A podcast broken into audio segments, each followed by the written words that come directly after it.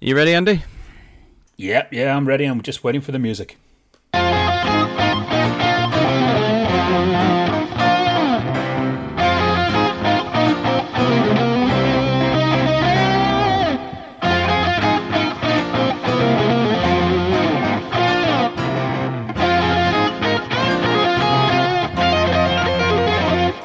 Hello, everybody, and welcome to another. Oh my god, I can't believe the new trailer for The Matrix has come out. Episode of Poddywood. I am one of your co-hosts, Steve Hester, and with me, as always, is Uh, that would be me, Andrew Roger Carson. I'm behaving this week. that makes a change.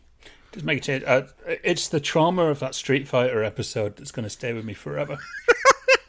I had a lot of fun doing that Street Fighter episode, and uh, we've been getting some good feedback from it, uh, kind of across the board, and particularly from uh, one of our Patreon guys, Luke. Say, uh, hi, Luke. Um, he delved right into that, absolutely adored it, and uh, I can't wait to do another one. Actually, well, we're glad that we amuse you in our own little way. yes. But yes, the Matrix trailer, I know you, you kind of had to mention it.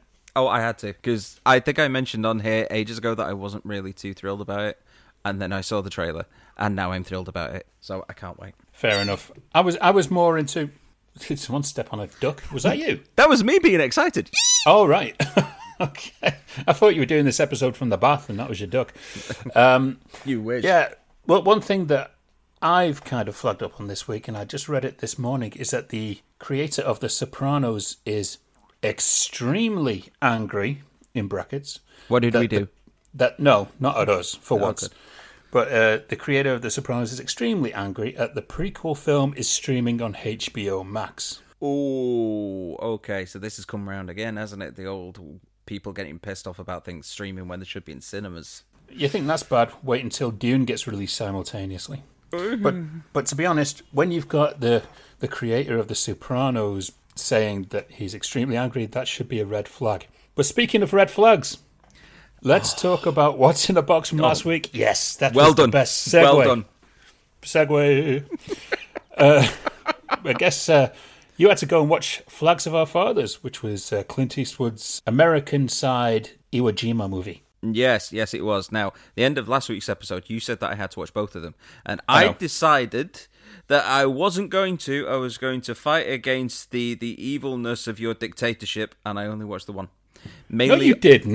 You Yes, I did. absolute liar. Yes, Last night you messaged me saying, "Oh, you know, I'm just, I'm going to get into letters from Iwo Jima," and I flagged up to you the fact that I said when I, I told you who the guest was for this week. I said, "Yeah, just watch Flags of Our Fathers, and you can watch letters from Iwo Jima next week." Don't lie to our fan base, Steve. Don't lie. Don't be that guy, Steve. you're a bastard. You know that, don't you? Yes, but I'm a fact-checked bastard. Yes. Uh, well, anyway, yes, I did watch Flags of Our Fathers, which is the. I suppose it is a true story. Oh, it's an interpretation of a true story about the very, very famous picture, which was the soldiers on the island of Iwo Jima during the Second World War who raised a US flag. Now, you will know this picture even if you live in a cave somewhere. Or Um, you've seen the statue. You've seen the statue, you've seen the picture, you've seen the propaganda. And this movie is all about three soldiers in particular. You've got uh, John Doc Bradley, Rene Gagnon. I can't remember how you pronounce his name. Very Brooklyn-style name, though. Yep. And uh, Ira Hayes, who were picked out to drive the purchase of bonds to fund the US war effort. It's intercut between their stories back over in the US and the actual fight to take the island. And like you said, Andy, it's a companion piece to Letters from Iwo Jima. This all takes place from the US side. Letters from Iwo Jima takes place all from the perspective of the Japanese. And it's an interesting movie. I don't think it's particularly put together as well as it could be. Sometimes it flits back and forth between flashback, flash forward, and then flashes further back, and then it, it the, the actual timeline doesn't quite mesh as well as it could do. But I did think it was a really, really well done film. The opening section in particular, I was watching it thinking, this reminds me of Saving Private Ryan as they're storming the beach and you've got the Japanese emplacements that are opening fire. And then I found out later on that it was actually produced by Steven Spielberg. He was trying to get it off the ground for some time. Then Clint Eastwood came along and said, "No, I'm gonna do this film with you." And then Steve went, uh, okay, because uh, you don't want to tell Clint Eastwood no. Um, Clint was having a really bad day the day he said that, wasn't he? Yeah, he was. I've got to stop doing impressions. Oh, God, I sound so terrible. So, some you get spot on, and then others you just like, I would never have guessed that in a million years. I'm gonna direct a movie, punk. That, that's, that sounds nothing like him. No, it doesn't. But yes, yes, uh, I, I, do get what you're saying. Apparently, um, Clint Eastwood wanted the rights for the longest time, and then discovered that Steven Spielberg owned the rights. And I think they were at something like a governor's ball or something like that. And yeah, it was some kind of party. about it. Some kind of rich elitist party where they just started talking about it, and next thing you know, they they were together and making these two movies. Uh, it was budgeted at 80 million, but it actually cost 55 million to shoot Flags mm-hmm. to Our mm-hmm. Fathers. So it shot nearly half of the shoot schedule as well. Yeah. Now, Letters from Iwo Jima was budgeted around 20 million and it cost 15 million. So already they were under schedule and under budget. And both movies were around 70 million in budget combined.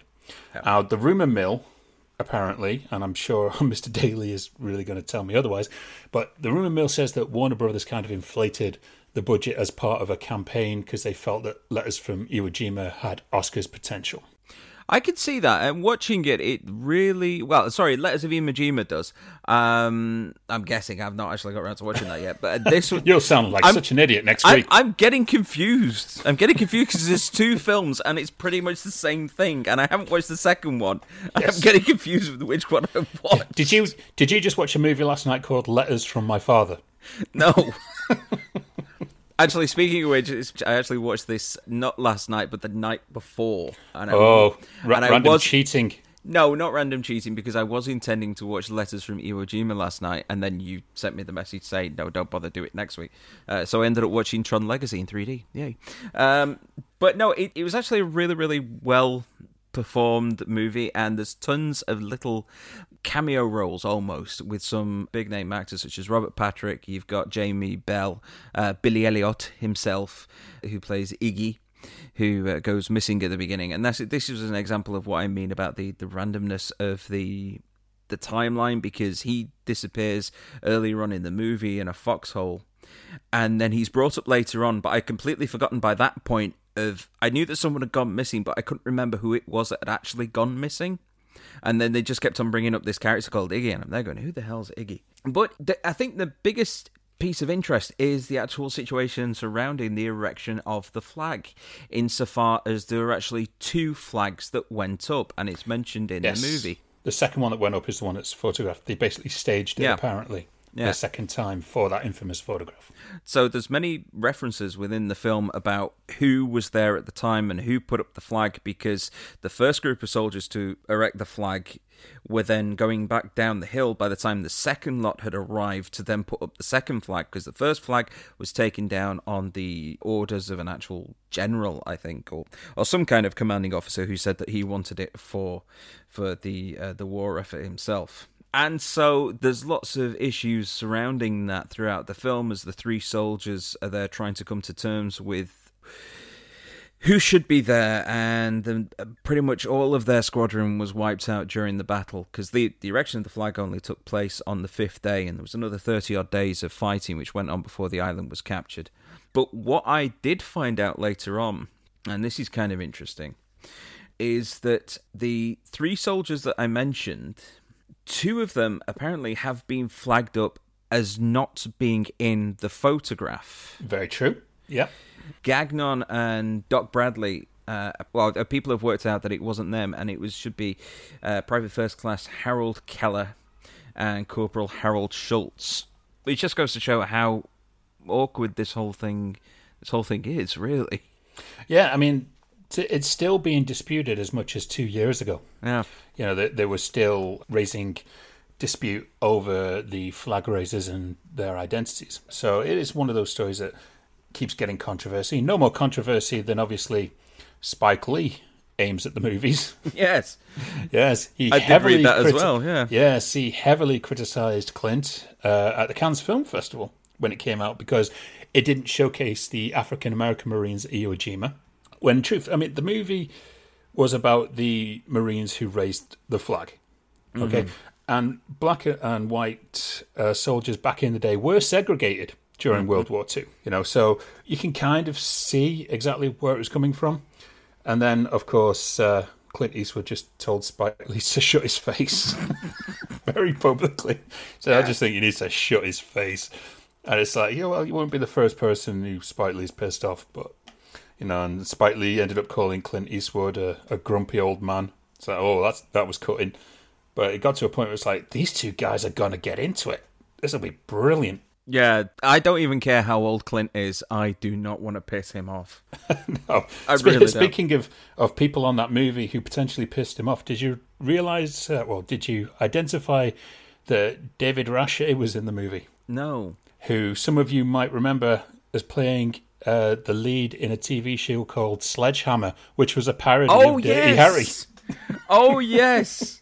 Oh, Can you imagine that that day on set? I remember reading that, but he did have a quite a sense, good sense of humor about it, which yeah, Clint, Clint apparently did find it funny. He, he was a fan of the series, which was just a pure riff on uh, the Dirty Harry movies. Well, if we're going to be talking about people that's in it, there's just have to give a quick uh, quick pause because one of those actors who you see in a lot of stuff, but you can never remember their names, Barry Pepper, uh, was in this. He was also in uh, Saving Private Ryan. So it's it's like he just seems to be attracted to Steven Spielberg war films. Uh, but though I will say, why has he not got a doctorate yet?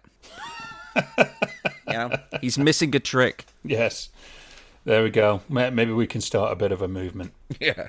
So yes, uh, that was what's in the box from this week. Did you enjoy the movie? I did.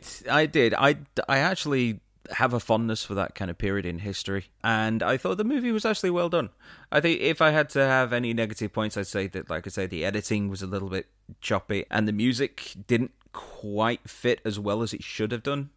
It sounds like it should have fit, but it just didn't. It sounded a little bit off. Uh, but no, I, I enjoyed it, and I am looking forward to watching Letters from Iwo Jima to see what things were like from the other side, the other perspective. Exactly. Just to commemorate the anniversary of Iwo Jima. But I think there's some other anniversaries we've got to talk about this week, Steve. We watch them again all of the time, or we get them on Prime for free. But we only know how old they are when we learn their anniversary. We don't need no stinking baches. That song, I'm convinced you're slowing down every week. I'm not touching it. That that felt like a fortnight. I'm not touching it. Okay. I'm just going to Well- do it one day. It's just going to be one note. it's going to be like, name that tune. anyway, uh, we've got four anniversaries this week uh, that I have ploughed through history to bring to us today.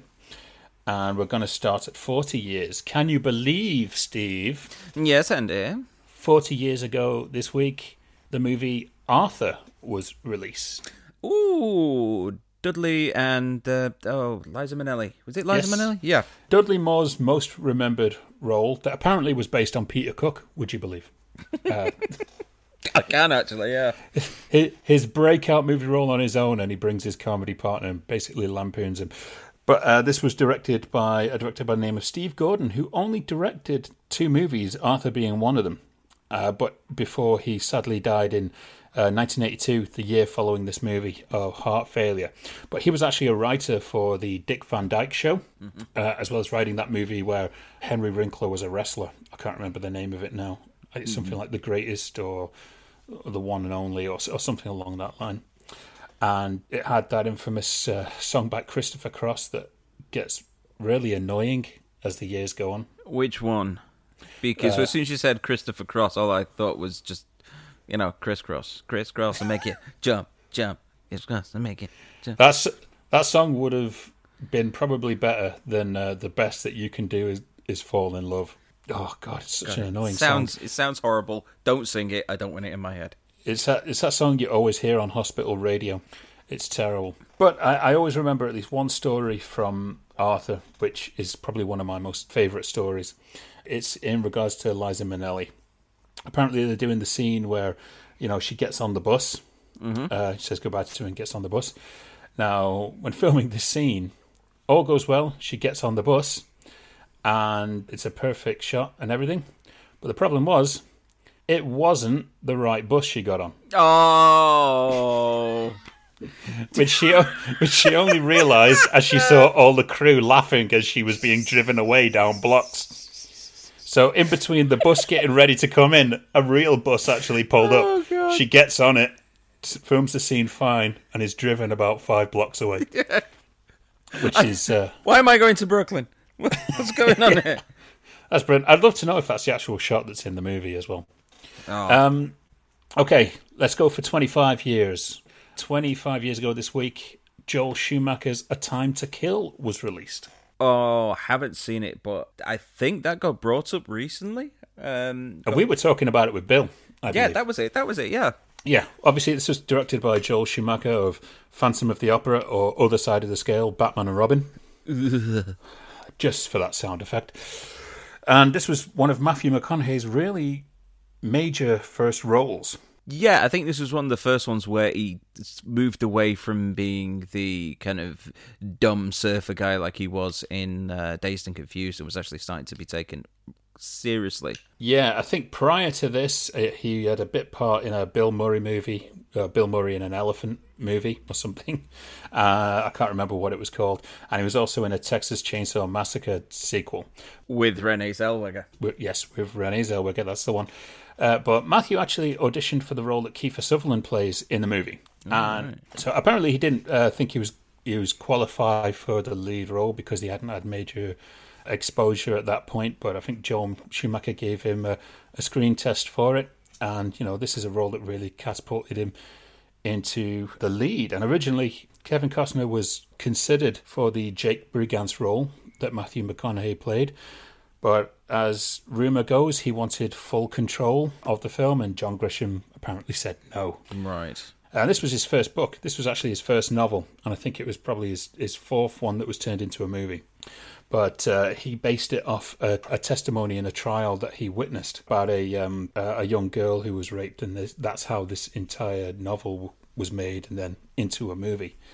And it's it is a really good movie. I'm to have to check it out. I know it is a good movie because I have heard people wax lyrical about it many a time. But uh, no, I haven't seen it.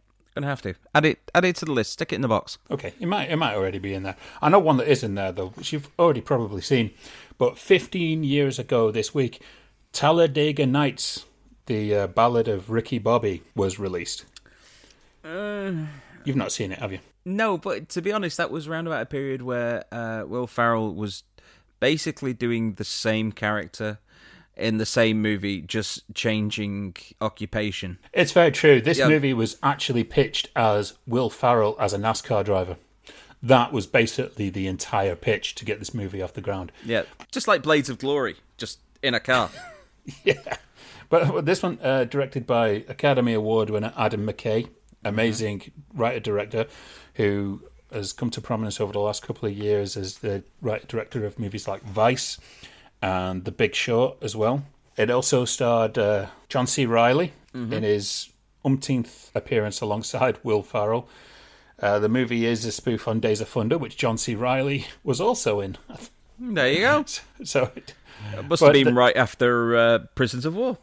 No, Casualties of War, not Prisons of War. jeez, you- you're not on it today, are you? I'm not. I'm tired. you I've ju- been working. You're piss pronunciating all your worms. Yes. So, one thing I do remember about Talladega Nights is the first 400 PlayStation 3s came with a free copy of this movie. I can believe that. They probably wanted to get rid of them. They just had a stack of them at the uh, the Sony headquarters. They thought, no, get rid of them. Get rid of them. Very true.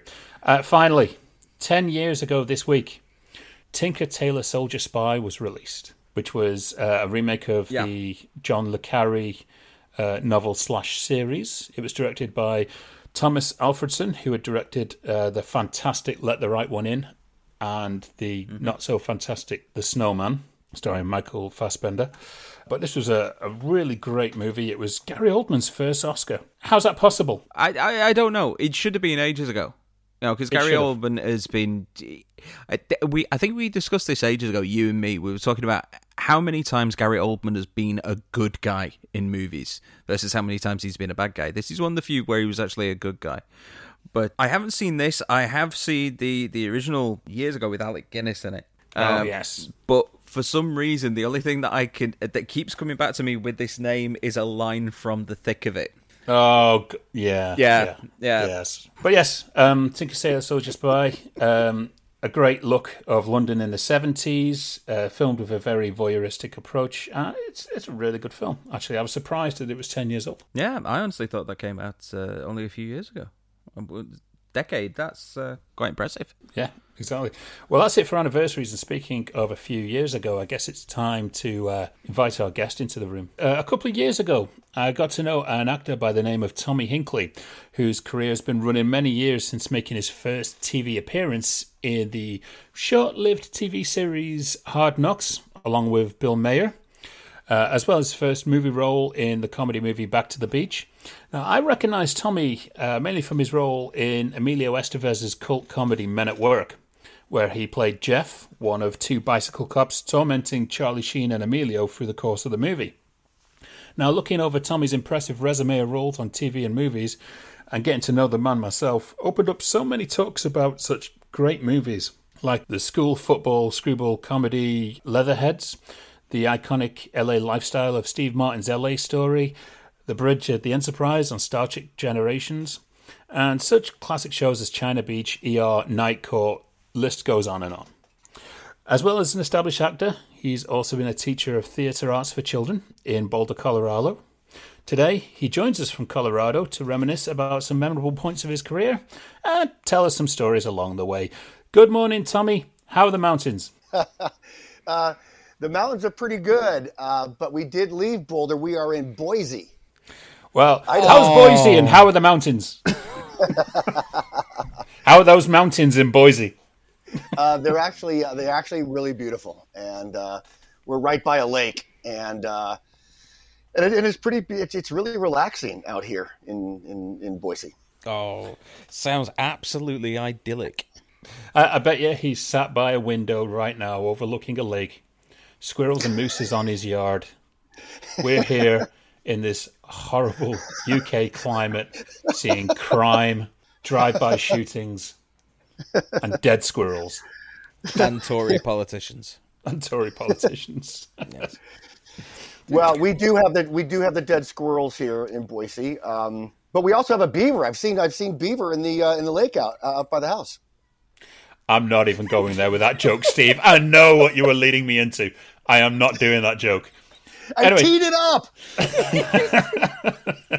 I don't need to. Steve would have laughed before I even said I already anything. am. I already am. As soon as you said the word beaver, I was off. Ah. Anyway, to- We're a serious show about movies. Let's get our heads on. yes. Okay, we'll see. Well, well, Tommy, first of all, I want to thank you for coming and joining us this week. It's always a pleasure talking with you. And I have to say, uh, after doing my research this week, you know, every once in a while I see something that kind of really blows my mind. And this kind of happened this week when I read that, as I mentioned, your career started with it was kind of a buddy cop TV show where you were partnered with Bill Maher, you know, of Real Time with Bill Maher, and it was called Hard Knocks. And this, just reading the kind of read up on the show, it sounds totally nuts but it can't be found anywhere. How how did this show come around? I don't know the uh, the genesis of it, um, but um, uh, I knew Bill. Uh, I, I was I, when I was studying theater in New York from '82 to '86. Uh, one of my jobs was I was a doorman at maybe the most popular comedy club in New York at the time, Catch a Rising Star. I was a doorman there.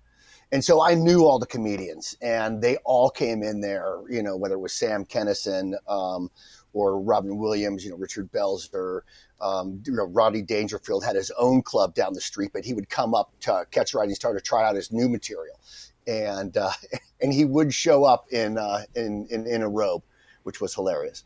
Um, yeah, so uh, I had just moved to LA and I had never never been uh, on television. I, I'd never had an agent. I'd, I'd never been on camera before. And I had just moved to LA. I was there for two weeks, sleeping on a friend's couch in Silver Lake. And they're and one night they're like, "Hey, we're gonna take you to uh, to your first Hollywood party." And like, I'm all pumped. So they drive us into West Hollywood, and we're going to this this this, this Hollywood party, and I'm all pumped. I'm looking good and it's like you know nine o'clock and it's like 9.30 9.45 and they're like man this party's dead. We're going to go home. And i'm like wait it's only like 9.45 10 o'clock. I mean parties in new york don't start till you know like midnight. And they go tommy this isn't new york. This party's not happening. And i went uh, well i'll tell you what. You guys go home. I'll get a ride home. They go tommy i go you look at you know me. I'll get a ride. So they go i'm staying at this party that's going to happen and it's 11 o'clock, it's 11.30, it's midnight, this party is not happening. and I'm just kind of there hanging out by myself looking around. And I feel like an idiot. So I'm like, okay, I am an idiot. And now I've got to walk home, probably a three hour walk to Silver Lake. And uh, it's midnight. So I start walking. And just after like maybe five, six, seven blocks, I see the improv, the comedy club. And I'm like, oh, well, I'm going to know a bunch of comedians in there. I, I, someone will give me a ride home walk in the front door, and the first person I see is a writer comedian named and a friend named Ron Zimmerman. And he's like, Hey, Tommy. I go, Oh, hey, Ron. He's like, Well, you're an actor, right? I go, Yeah. He goes, Well, are you are you here on vacation or did you move here? I go, I, I moved here. He goes, Well, look, you know Bill Maher, right? I go, Yeah, I know Bill Maher. And he goes, Well, I'm a writer on his new show. It's a pilot called Hard Knocks. I'm like, Oh, well, that's great. Great. Congratulations. He's like, Well, we can't find anybody to play his partner. Bill plays like the long haired, uh, super intelligent uh, detective who hates violence. And we need someone to play the short haired, dumb guy who loves violence. that could be you. I'm in. I'm in. Boy, you nailed me. Uh, and so I tell him, I go, oh, um, you know what? Uh, that's okay. Uh, I, have never, I've never done anything. I don't want to embarrass you. I mean, you're talking about the, you know, a, a leading the show with Bill, and he goes, please, Tommy, come in. I go, really, I don't want to embarrass you. I've never done anything before. He goes, please, Tommy, we've seen over 200 actors.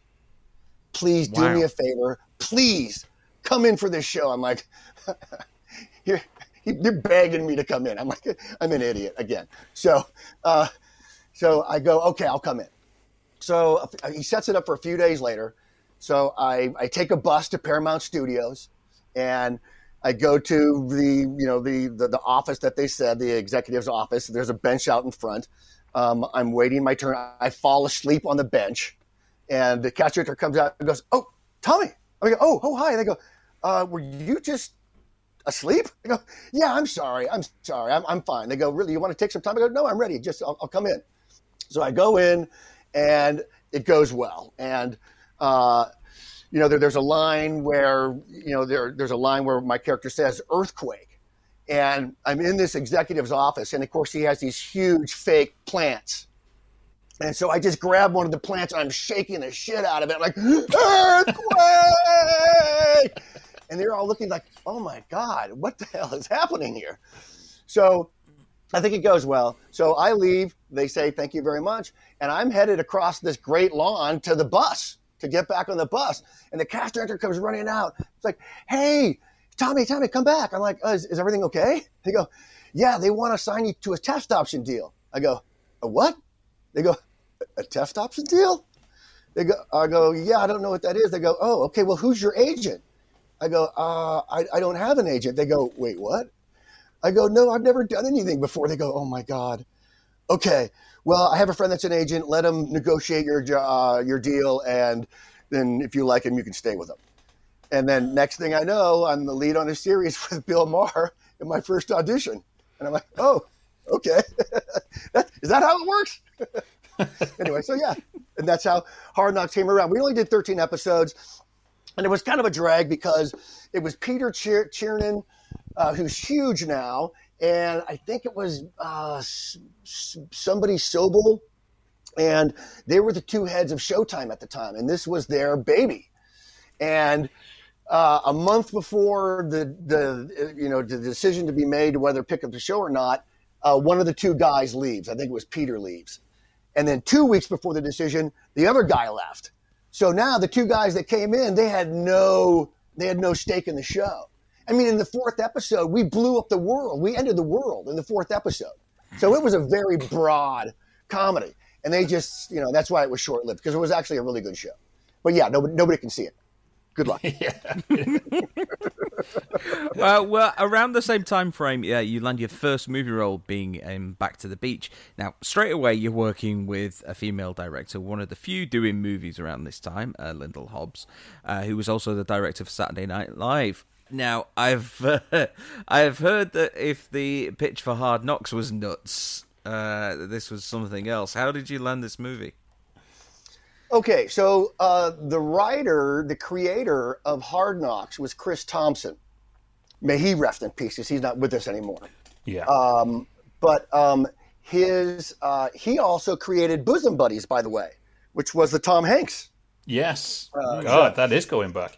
Yeah. So this is so this was one of his uh, latest shows, and his wife Lyndall Hobbs was doing uh, Back to the Beach, directing Back to the Beach, and Chris was one of the uh, uh, rewriters on uh, on Back to the Beach. So they brought me in for the role of the best friend, Mountain, and uh, and this was just my second audition, and I get the role, and I'm like, wow, I guess if you got it, you got it.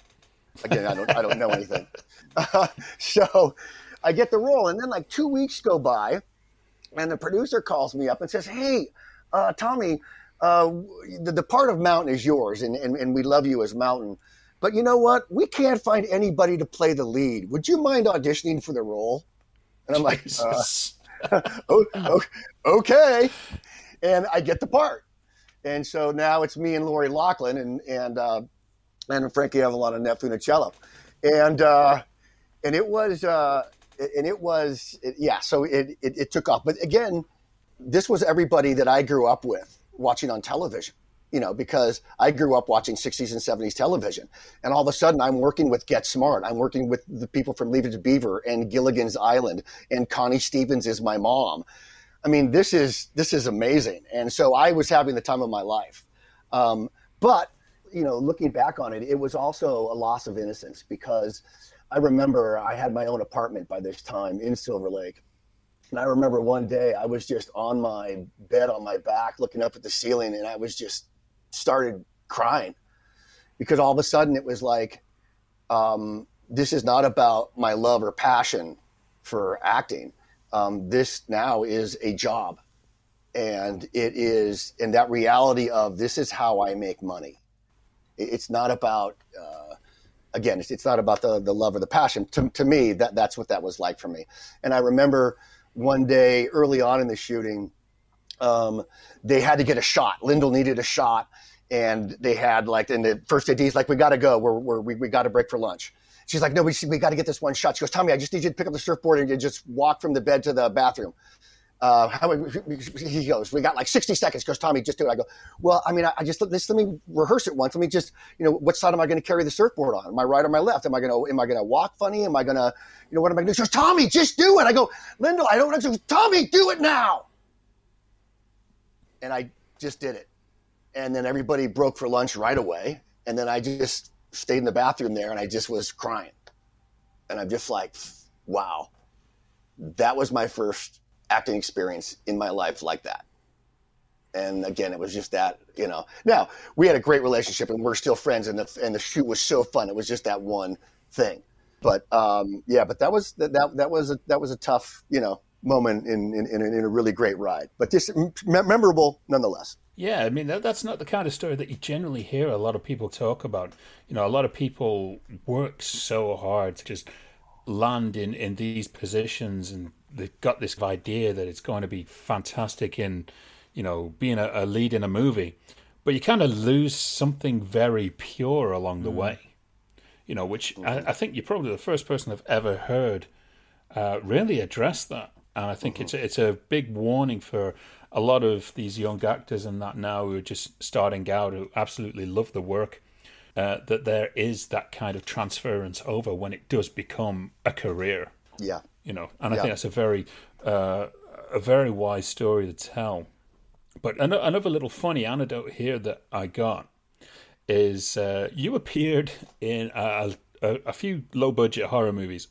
Uh, one especially called The Terror Within, Yes. which which was Yes. released the same year as the similar in plot movie Watchers, released by Roger Corman. Yep. And the funny part here is that whilst The Terror Within got a sequel in 1991, you jumped over to the sequel to Watchers in the same year. I did um, because it was the same director. He was a Swiss director uh, named Thierry Notz, and he directed uh, the first Terror Within, and then he directed Watchers 2 with Tracy uh, uh, Scoggins.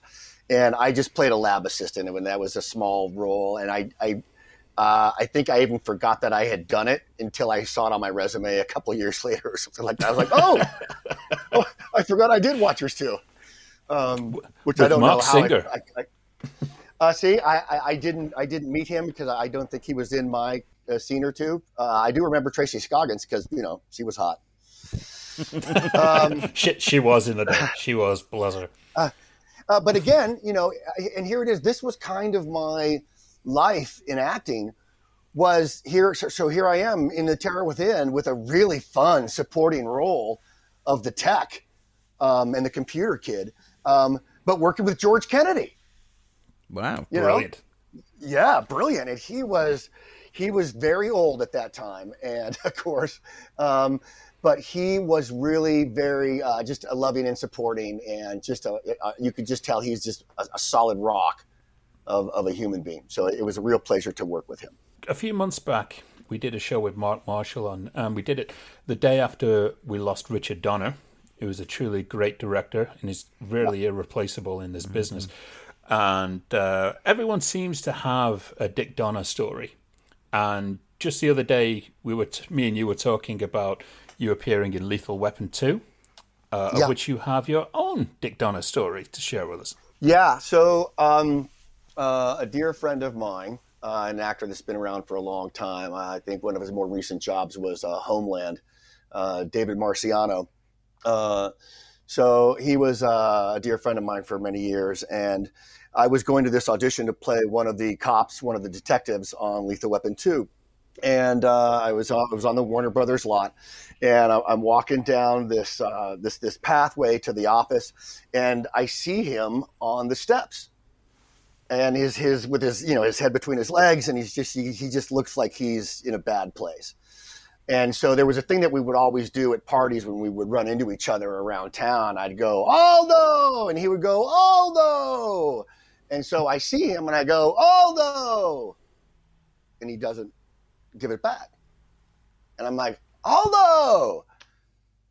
And he just shakes his head, doesn't even look at me. And I'm like, Aldo! Aldo! And he's like, Tommy, I don't, I can't, I just, I'm in a bad place right now. I can't, I can't go in. I'm like, "Wait, what, what are you talking about? And he's just like, I, I'm, not have, I'm not having a good day. I can't go in. I go, you know what? Let's you and I go in together. Let's let's go in together. And so we, we talked to, I think it was Marion Dougherty, I think, and uh, and she's like, um, well, let me ask. And so she went in. I guess she talked to to to, to Richard Donner, uh, Dick Donner, and uh, we uh, and he said, yeah, bring him in. So we go in, and all of a sudden we're like, we're tag teaming uh, Richard Donner. And we start calling him Dick. We're like, hey, Dick. And I'm like, oh my God, Dick, you brought your dog to work? Like, he was, we can't call that a dog. That's more of a pet. I mean, that thing's tiny. Like you could dust a, a table with that thing. And we're just riffing. And he's like, oh my God, who are these guys? And he's like, okay, I, I don't, I don't know if I, if I have a part for you guys as a tandem, but I'm going to find something for you guys. Uh, I just love you guys. And so we go off and they start shooting and we're not getting any phone calls. Our agents call and they go, "Oh yeah, Dick loves them, so have him uh, have him come down to the set." So we go down to the set at Warner Brothers or on a soundstage, and he's upstairs shooting a scene in, in I guess in in, in uh, Danny Glover's bedroom or something, and he comes down and we have improv the scene that we put into the movie, and uh, that that David wrote.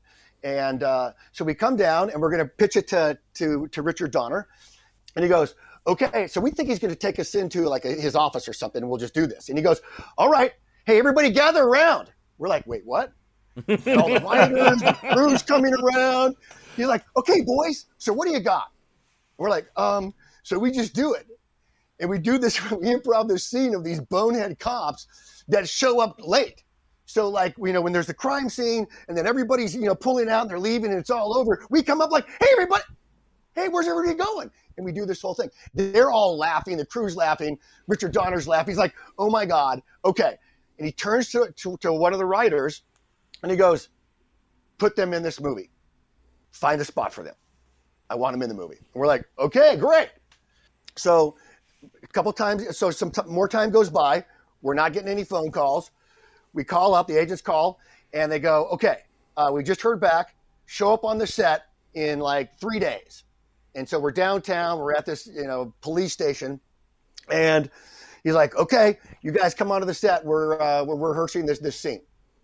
We watch him rehearse this scene that's that's got you know Danny and and uh, and Mel, and and then he looks at us and he goes, okay, uh, you guys, you got 45 minutes to light it, and then we'll come back and we'll shoot it. And he turns to us and he goes, All right, boys, you got 45 minutes to, to put yourself in this scene. And then he walks off. Like, what? so there was a Thanksgiving storyline in Lethal Weapon 2. So somebody had, one of the extras had like a, a live turkey that, uh, that they were walking on a leash or something like that. And so we came up with this idea that, hey, um, we're going to do a rap. So uh, I'm holding the turkey, and David's got these tickets, and he's selling these tickets, and we come up with this rap. Uh,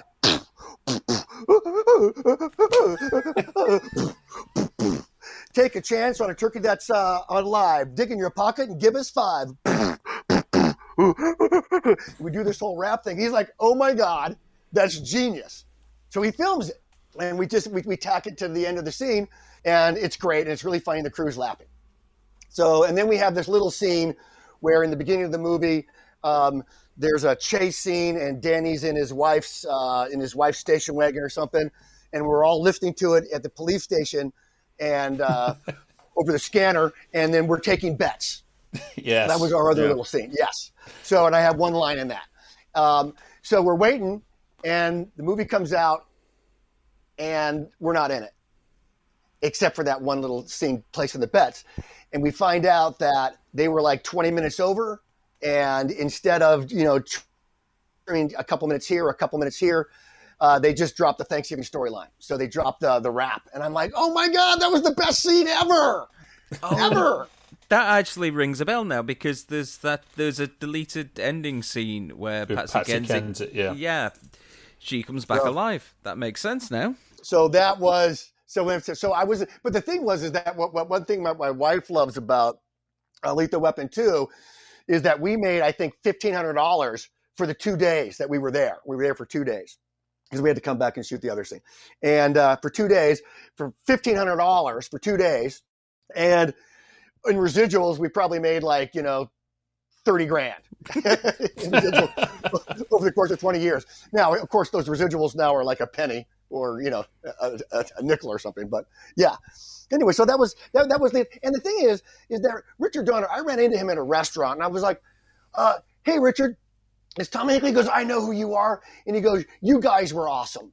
You guys were fantastic. And please, Tommy, if you ever see that I'm doing another movie, will you let me know and I'll, I'll find a spot for you? And I'm like, that's the kind of guy he was. Of course, I never did that. Um, but um, yeah, he was he was he was a great guy, and I loved his wife's movie, uh, Lauren, uh, Radio Flyer. Oh yeah, that's Yeah. a great movie. Yeah. Yeah, and I and I told I told him that, and he goes, "Oh my gosh, thank you so much. I will let her know that you said that." And uh, yeah, he was he, he he was a great man and a, and a real pleasure to work with, and I'm lucky that I, I have that story to tell. Well, uh, just for you, I'm gonna go and uh, watch Lethal Weapon two a few times on Netflix.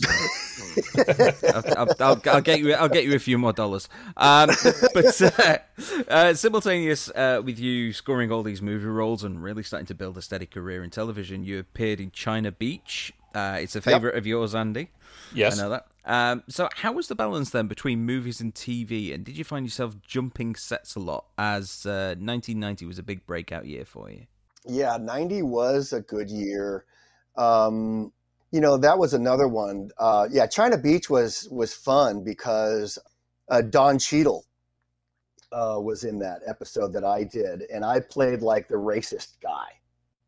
And so we had, uh, you know, we had a little thing, Don Cheadle and I. Uh, I don't remember a lot about it except that you know we had a thing and and uh, and we did it, and it was awesome. Um, that was also the year I believe I did uh, uh, a movie with Gregory Harrison and uh, Terrence Knox uh, from Tour of Duty, Yeah. and My other yeah, and and it was called uh, shoot, what was it called? Oh, I, I just forgot what it was. But anyway, Ray Walston, my favorite Martian, was in it, and I Oh. and my char- my character kills him. you killed Paul Walton. I, I, I Walton. killed I, I killed my favorite Martian, Ray Walston. I killed him. Yeah, yeah. So that was fun. Uh,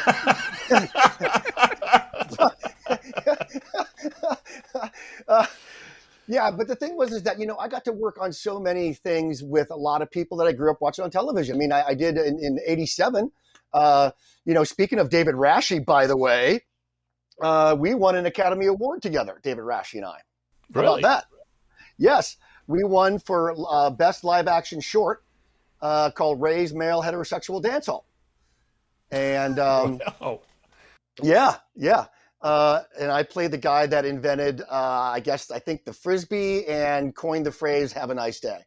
So that was that was my character. But also, uh, it was you know maybe that was 1990 as well. Was Earth Angel with uh, with Mark Hamill and who was great, and uh, Cindy Williams from Happy Days on Laverne and Shirley. I played her boyfriend. Erik Estrada, uh, Roddy McDowall.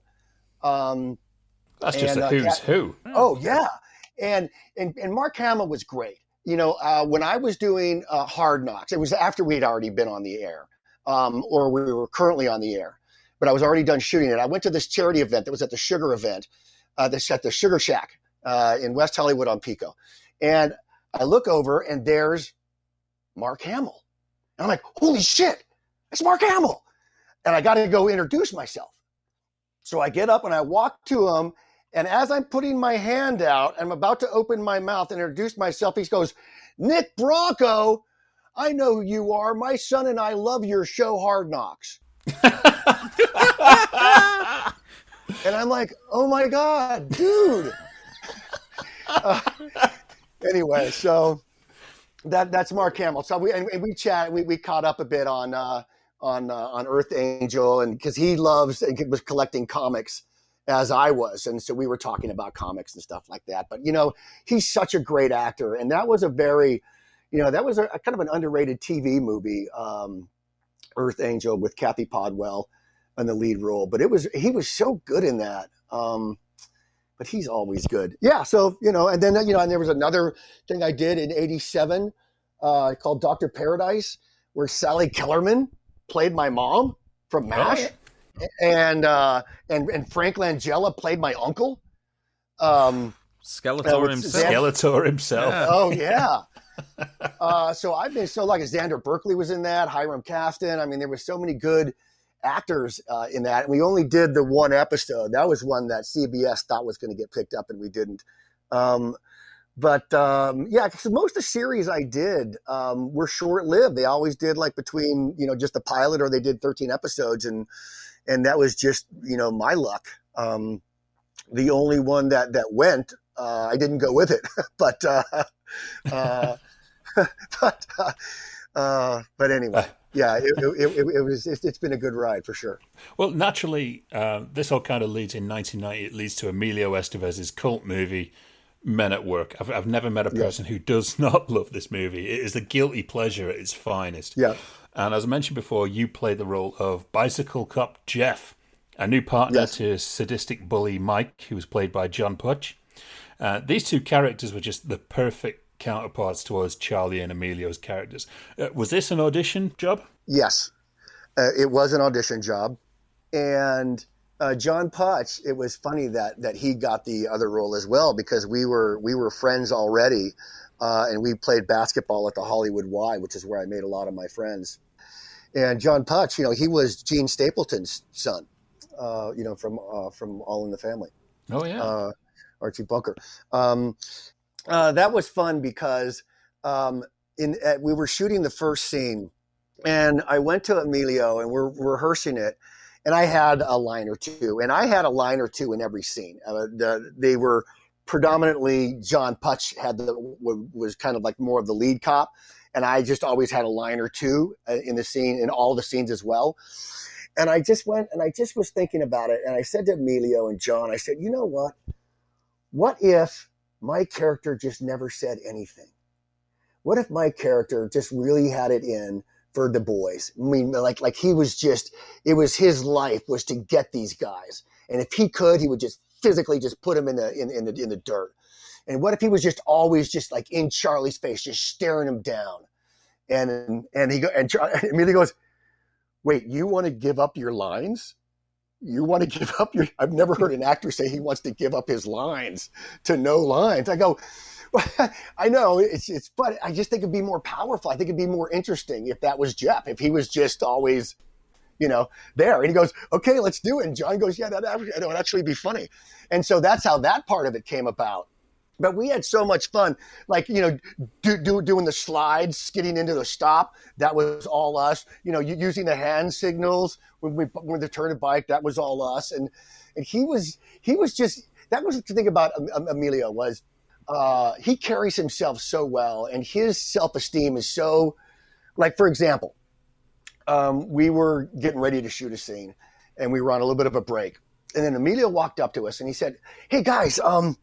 You know, I wrote this, of course, but I have this scene coming up that we're going to shoot later, and I wrote it, and it's funny, but I can't. I'm having a hard time making it funny in rehearsals. Can you guys help me out?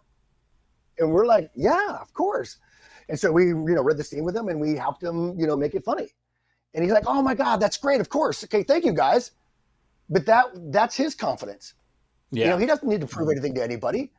And he was just such a pleasure, really, to work with. So, was the chemistry there with John Putch right from the beginning? Yeah, absolutely. Because you know, because we played basketball together, we were we were already friends.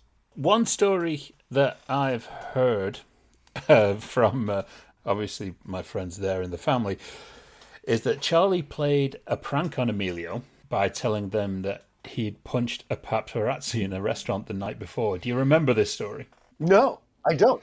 No, okay, tell I'll, me the story. I'll, I'll tell the story.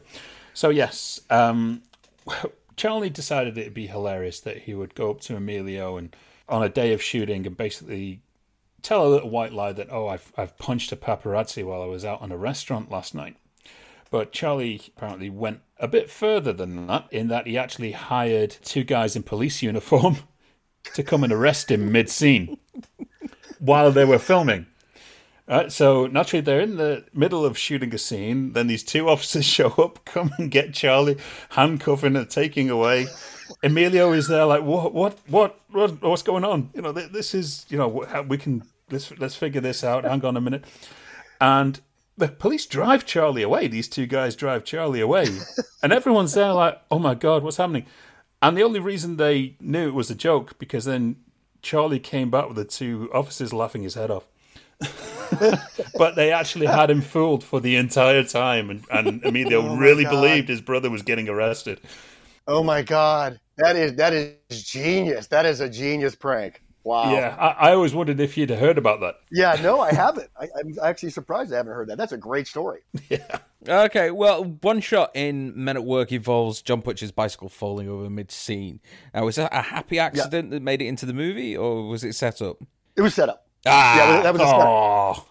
Oh, I was so hoping that wasn't. Yeah, no, that was again, that was just one of our ideas, um, John and I.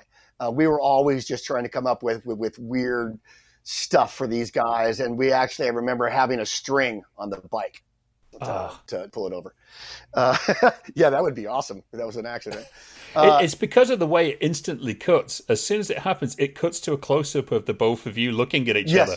And I Yes. thought that's got to be a mistake that they've just said, "Let's go with it and just do a quick shot." But Yeah. obviously, just adding on to that, this is also a scene later on with uh, the guy who was playing the dead body, and uh, you guys Darrell are Larson. Yes, you guys are accosting him while uh, Keith David is basically working the arm to make it look like he's uh, alive.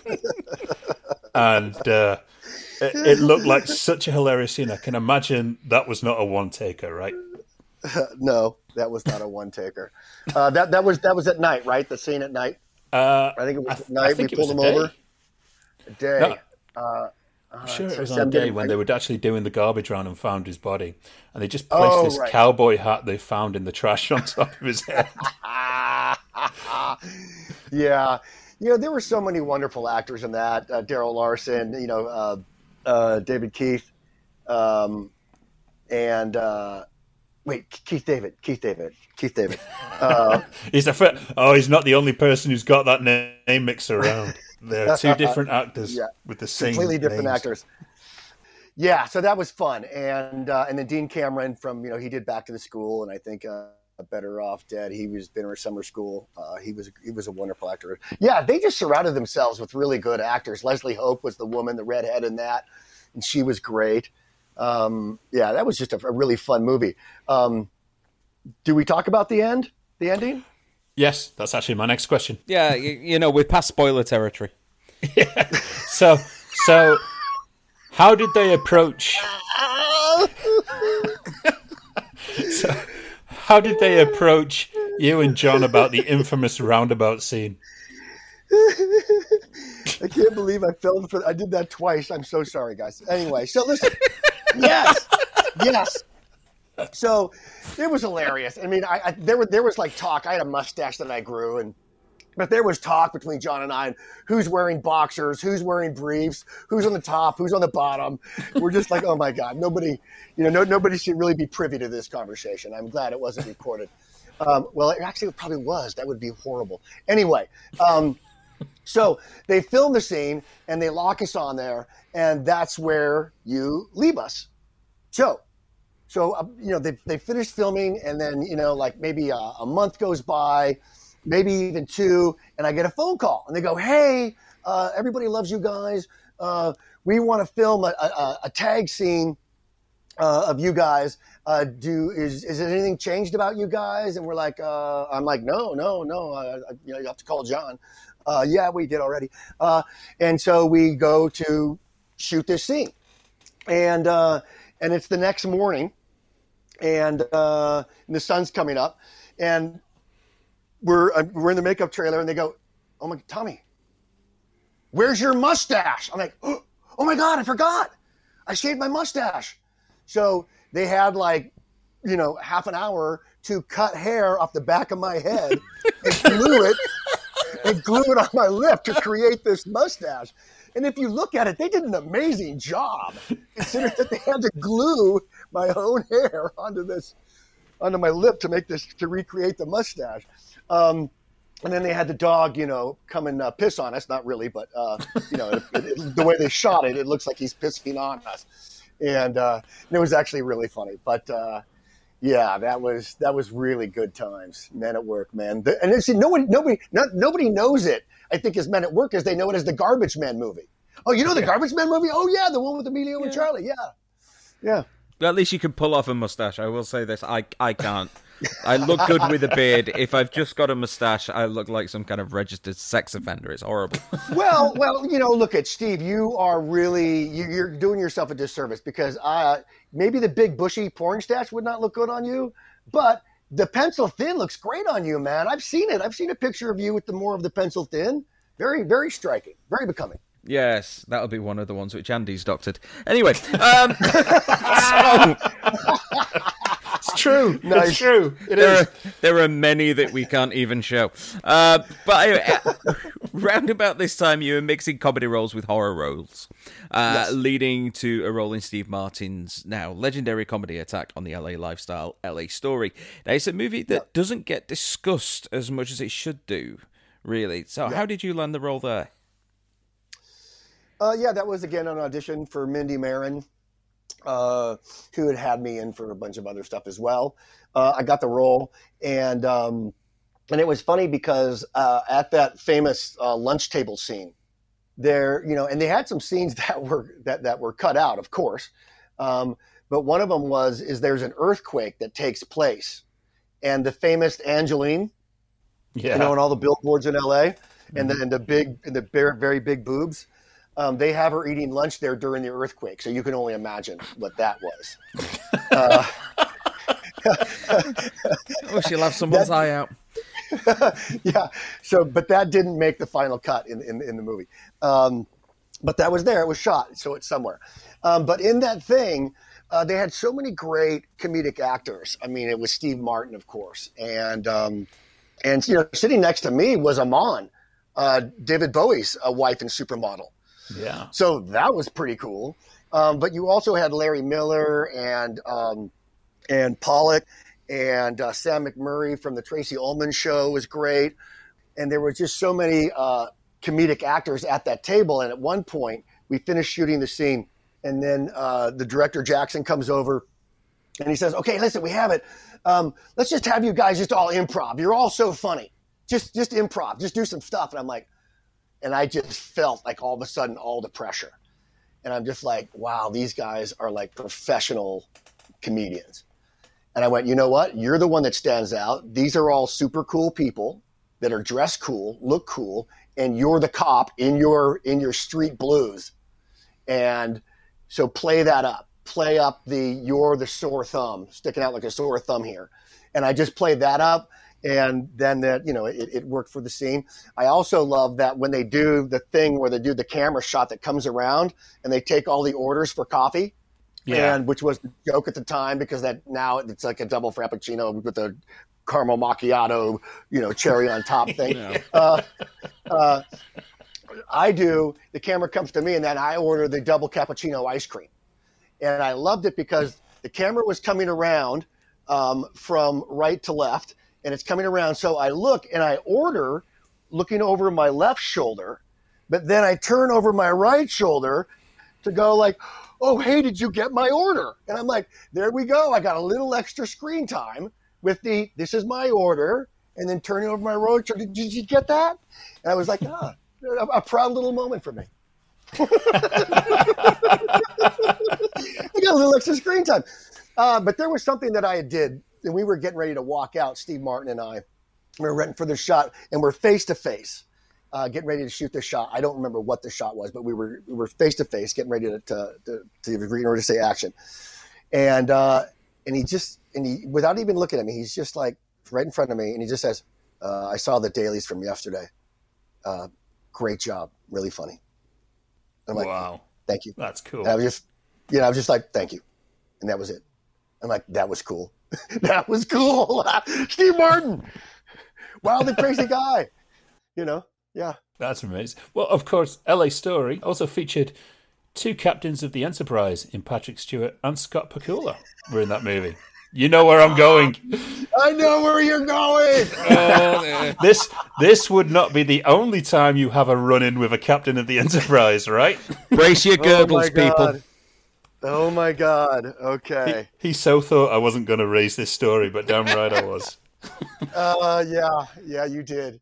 So again, hey, uh, talking about a callback, working with my buddy, John Putch again. Yeah. Uh, John Putch played uh, the twenty uh, the twenty first century uh, cameraman, and I was the reporter. And uh, and by the way, I'm on two trading cards. How about that? I'm on two Star Trek trading cards. Yeah, This is for Star Trek Generations, of course. I'll mention. yeah, Star Trek Generations. And by the way, that was the that was the first movie that combined the old cast and the new cast. So that was pretty Yep. cool. And again, you know, that was my dad's favorite television show growing up was the original Star Trek. And going to football, or basketball, or baseball practice, if I, I had to get my dad, um, I had to remember to get him to take me to practice so he could and get back in time for, before it started. Because if it had started, he was not leaving the set, and I would just have to be late. That's how important Star Trek was to him. So this was a big deal to be working with these people from uh, from the original Star Trek. And by the way, lovely people. They're all so cool, except the one guy. and I'm I'm not afraid to to call him out. But so we're on we're on the start we're on the Enterprise, right? And what was cool about this is that they do it the old school way. So the whole thing is built on hydraulics. So they move the hydraulics when the, when the, when the ship's under attack. And then you're also supposed to then, you know, do your do your weird dance move, like you know, oh my god, we're, we're gonna die, you know, the whole thing. And you're moving your body back and forth, and you know, you're trying to keep yourself, uh, you know, uh, you know, standing up and not falling down. And before we shoot this, the first AD comes down and says, "All right, just a reminder to everybody: the railing it's just wood and it's not very well supported. So please don't throw your weight on it. All right. Does everybody understand that? I'm going to say it one more time because it's important. Okay. It's just made out of cheap wood. Uh, it's just painted to look like metal. It's not really, and it's not well supported. So don't put any weight on it. Okay. All right. We're shooting in five. So we could go to shoot the scene. I'm on the, I'm right below the railing. John Putch and I are sitting right below the railing. And up above us is Captain Kirk and they start shaking it, and he throws himself, his big body throws himself on the railing. And the railing, of course, gives away. And where does he fall? He falls on me. He falls on my back. I actually break Captain Kirk's fall. And he comes then off me and then rolls onto the ground and pops up. And everyone's like, oh! And everybody just stops. and there's dead silence and he pops up, and then everyone's like, "Woo!" Everybody's applauding, and I'm in I'm in this crumpled mess, this crumpled mass on the ground, because this huge dude just threw himself like virtually on me with the railing, the wood railing, and I'm I'm like, oh my, and nobody's asking me if I'm okay. He doesn't turn around and go, dude, I'm sorry. Wow, I can't believe I did that. Are you okay? No, he just goes on and you know he's you know taking bows and walks off the set and everybody follows him, and then they're going to take a little break, and everyone's walking off, and I'm still in a crumpled mess going, hey, is anybody going to ask me if I'm okay? Not one person. I could, all I could, all I could just picture him is just looking like Zapp Brannigan from Futurama, just the girdle bursting and like the hairpiece flapping to one side, and and then and then just kind of like springing up, getting ready yeah. to karate chop someone. Yeah, uh, I did. Uh, I saw a chiropractor for six months after that. My back was so bad. Oh wow. Uh, yeah, but I didn't. I didn't. You know, I didn't say anything to anybody. It was all good. You know, moving on. But I was just surprised that you know no one was like, "Here, you okay?" Yeah, no, no, no. Just moving on. You're an actor. Tell well, at least you're the, you're the guy who saved Captain Kirk. Put it that By way. By the way, yes. I mean, he could be in a wheelchair today for all we know. There's got to be a Star Trek wiki out there somewhere that, that has that has Tommy Hinkley as reporter and a little asterisk saved Captain Kirk. yeah, there. You know what? There should be. Thank you. Thank you for tabling that. yes. Uh, I know what you're doing after the show. If no one else is writing it, write it yourself. That's right, Tommy Hinkley, Wikipedia. Well, just prior to your uh, capting saving abilities, uh, you had a major role in the series Mad About You as Jay Selby, the best friend to Paul Reiser in the show. Uh, this was short lived, even though the series went on for eight seasons, right? Yep. Yep. well, that's not done. Yeah. That's that question. Yeah. It's not even a question. I'm not even the one that writes these, it's you.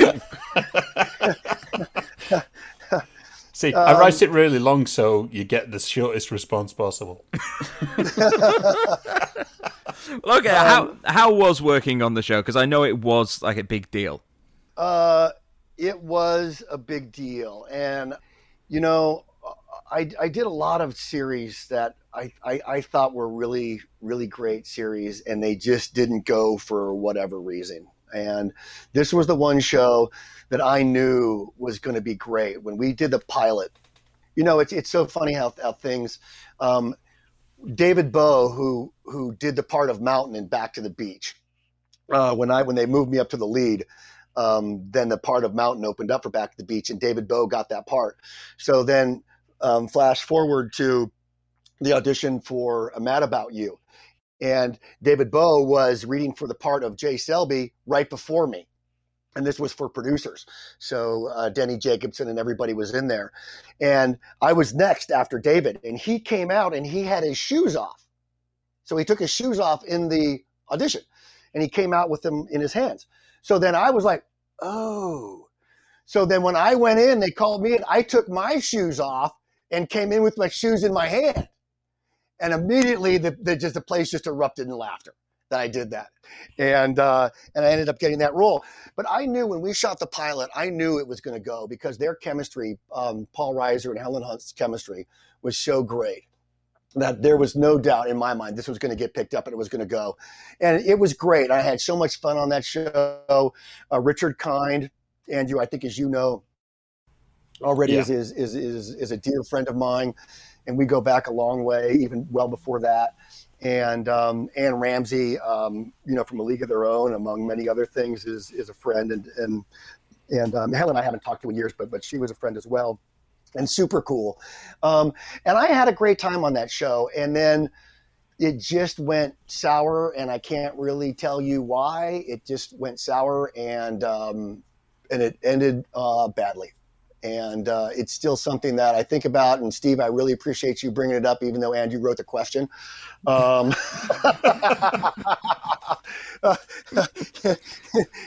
you know, something that still haunts me to this day. But My, my question was about Jake and the Fat Man. I don't know where Mad About You came from. Yeah.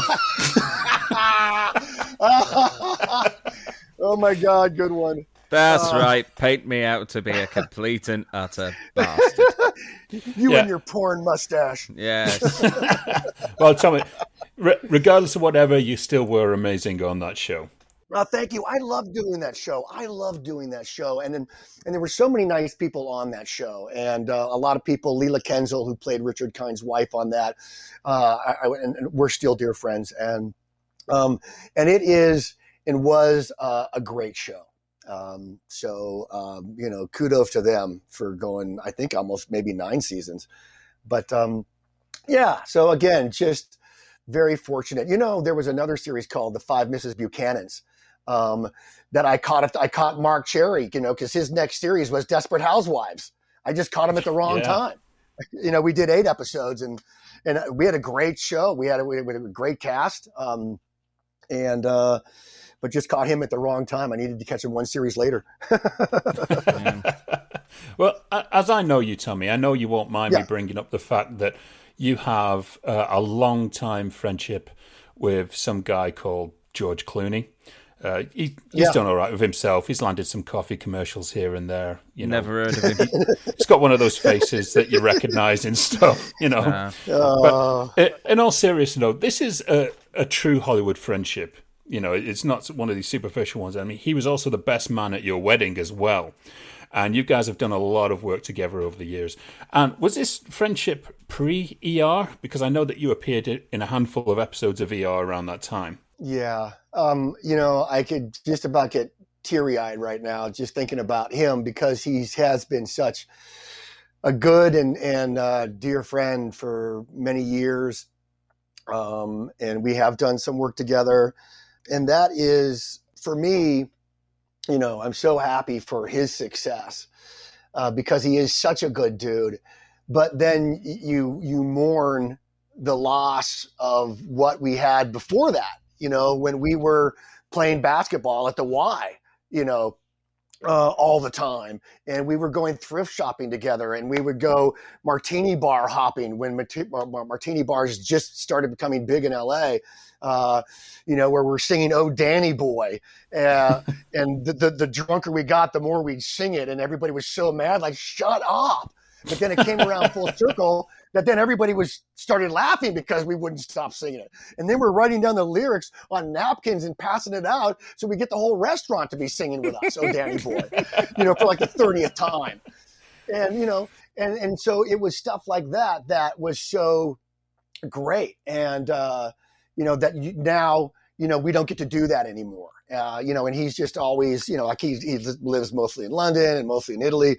Um, so I don't really get to see him uh, as often, but you know, such a good dude. And yeah, we met um, before ER. When we met, I think he was uh, had a recurring role as Sela Ward's detective, sometimes boyfriend on Sisters. Oh wow, that is going back. I think that's what he was doing at the time. I think, or shortly after we met, he started doing that.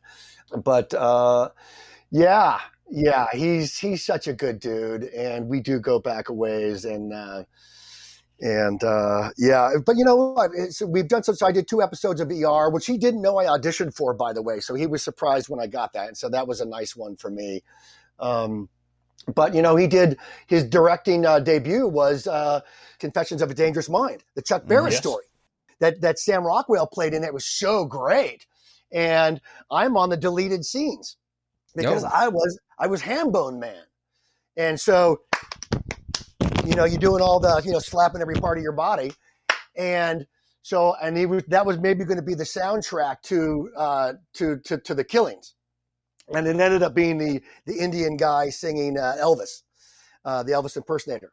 Uh, they ended up doing that. But if you if you do see the DVD uh, for Confessions of a Dangerous Mind, which by the way, if you haven't seen it, you guys should see it. It's really good Yeah, it's and, brilliant. And, and, and, and a great performance, not just by Sam Rockwell, but Drew Barrymore in one of the best things she's ever Oh, done. definitely, definitely. Yes. And uh, I remember George said that she had, he'd set up a screening for her privately at Warner Brothers, and immediately afterwards she called him on the phone and was just in tears, just and said, "You know, George this is the best thing I've ever done. Thank you." Um, but but anyway, I didn't make the final cut, but because George is a cool dude and my friend, he kept me in the credits. Uh, so then I got the residuals. Um, but you can see me on the DVD in deleted scenes. See me do Hambone Man. Steve. Okay. He why, knows you haven't seen it.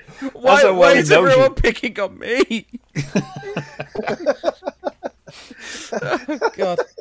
For some reason, for some Oh. reason, when you were talking about the early days with uh, with George Clooney, all I was thinking of was just Return of the Killer Tomatoes.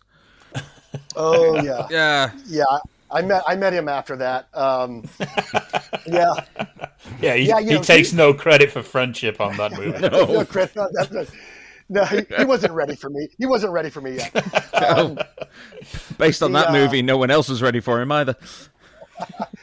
uh, yeah, he did. Uh, yeah, it was. God, we used to play flag football together. We I'd, I'd put together co-ed football games on the weekends, and we'd play flag, uh, flag football. And and he was doing from dusk till dawn for part of that, and he had the huge neck tattoo that they had to kind of keep on all the time. So it was pretty pretty pretty funny back in those days. Anyway, yeah, yeah, he's a good dude. Well, 2000 was another big year as you appeared in a radical live TV experiment at the remake of Failsafe, which was filmed Yes. and broadcast live from Warner Brothers Studios uh, with Yes. quite a large cast of names. How were you approached and how daunting was this spectacle during rehearsal? uh, super daunting. It was two sound stages, five sets, I think, five sets, and uh, 24 cameras. And on my set was Sam Elliott, no mustache, by the way. Surely not. It's a myth. yes. And uh, the mustache was on vacation. he was on vacation. Um, and Brian Dennehy and James Cromwell. Wow. And uh, yeah, and that wa- that was just my set. Um, and we rehearsed for five weeks, so I got to hang out with these guys for five weeks. And I uh, George cast me as the role as one of the pilots uh, in the beginning, and it, it was just a small. There's like a, one small locker room scene for me or something like that. And but then somebody dropped out that had a larger part, and he came to me on one of our Sunday basketball days at his house. Uh, we'd play basketball three on three every Sunday uh, with with uh, George and, and the rest of the boys, and then we'd barbecue and, and stuff like that, and then watch a movie at the at the end of the night in his theater. Uh, so it was a pretty great Sunday to look forward to. But one day, one Sunday, he comes up to me and he goes, "Hey Tommy, somebody dropped out, um, but I need you to uh, I need you to, to take this part over." And I'm like, "Yeah, sure, you bet." He goes, "Well, before you say yes, I mean, I want you to know it's it is the it's a really tough." paragraph uh, of technical dialogue that you can't screw up. Like, oh, oh yeah, well, it doesn't matter. It's, it's fine. Yeah, it's all good. It was dialogue from hell, and it is a long paragraph. and you can't get it wrong because it's giving the codes to the Russians on how to, you know, like denuke it. And and it's this long thing about radio frequencies and sliding and you know megahertz. And for five weeks, I never screwed it up. And you know, and Brian Dennehy, he looks at me, he says it, I stand up and I say this thing. And for five weeks, I never screwed it up. And then we did a rehearsal the day of. We did a run through the day of the uh, the day, uh, you know, right before we go to shoot it that night, and I screwed it up for the first time. I'm like, oh no, oh no, I'm shooting this tonight. I just screwed it up, and so it's live. So I'm on the set for that hour and a half or two hours that we're filming this, and I have a little line here in this scene, a little line here, a little two lines here, but I know I have this paragraph from hell of dialogue coming up, and I'm like, shit, shit and I'm you know staying in character, and I'm like, okay, um, you know, do it, uh, you know, do it, do do it for your dad because your dad just passed away, so do it for your dad. I'm like, well, that's dumb. You know, your, dad just died. Don't, don't don't do it for your dad. That, that's you know, that's that's that's kind of not right. And I'm like, we're getting closer. I'm like, you know what? Do it for George. You put a lot of trust. You're like, oh, don't do it for anybody, dude. Just do it. Just do it. Just just just be in character. Be in the moment. It'll take care of itself. And it comes up and he says a name, and I freaking nail it. Freaking nail it. I'm Beautiful. like, yeah. And at this time now, I'm still on camera. I'm like, don't cry. Don't cry. don't cry. so, but but during during the rehearsal, there's one little scene I have where I have to I have to check something. Uh, my character comes on, and someone that that uh, a soldier working under me has to double check this thing. And it's a real short scene and the director comes up, we rehearse it, and he goes, All right, you guys good? And it, it really is like a, an exchange of like two lines, but it's an important part. And I go, You know what? Can we do it again? And the other actor looks at me and goes, Really? You need to do it again? And I'm like, Yeah, that's right. I need to do it again. And so we do it again. Now, come to do it live, come to do it live. It comes to us we're on live television. I say my line. His only line in the whole thing, he screwed it up. he screwed up his only line. And he leaves the scene first. And then I follow up behind him, and he's down halfway down the stairs because it was uh, it was higher, it was uh, on a higher level, and he's head between his legs.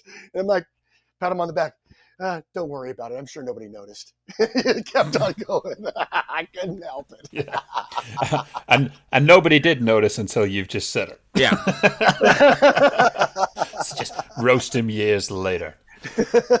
I guess it's I guess it's like doing uh, live theatre though, isn't it? If yeah. you if you mess something up, as long as the rest of it can actually progress on properly, then the only people yeah. that actually realise that something's gone wrong are the people that are actually making it.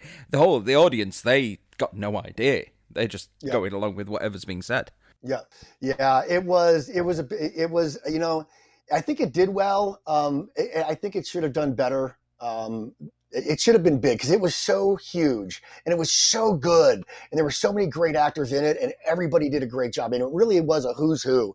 And uh, oh the other thing was is that um, all the family and friends were across the lot uh, in, in in a big theater watching it live with us. But the thing was what they didn't tell them was the screen would go black during a commercial so they, but nobody told the audience that, the friends and the family. So when it went black, they thought something happened, like something went wrong.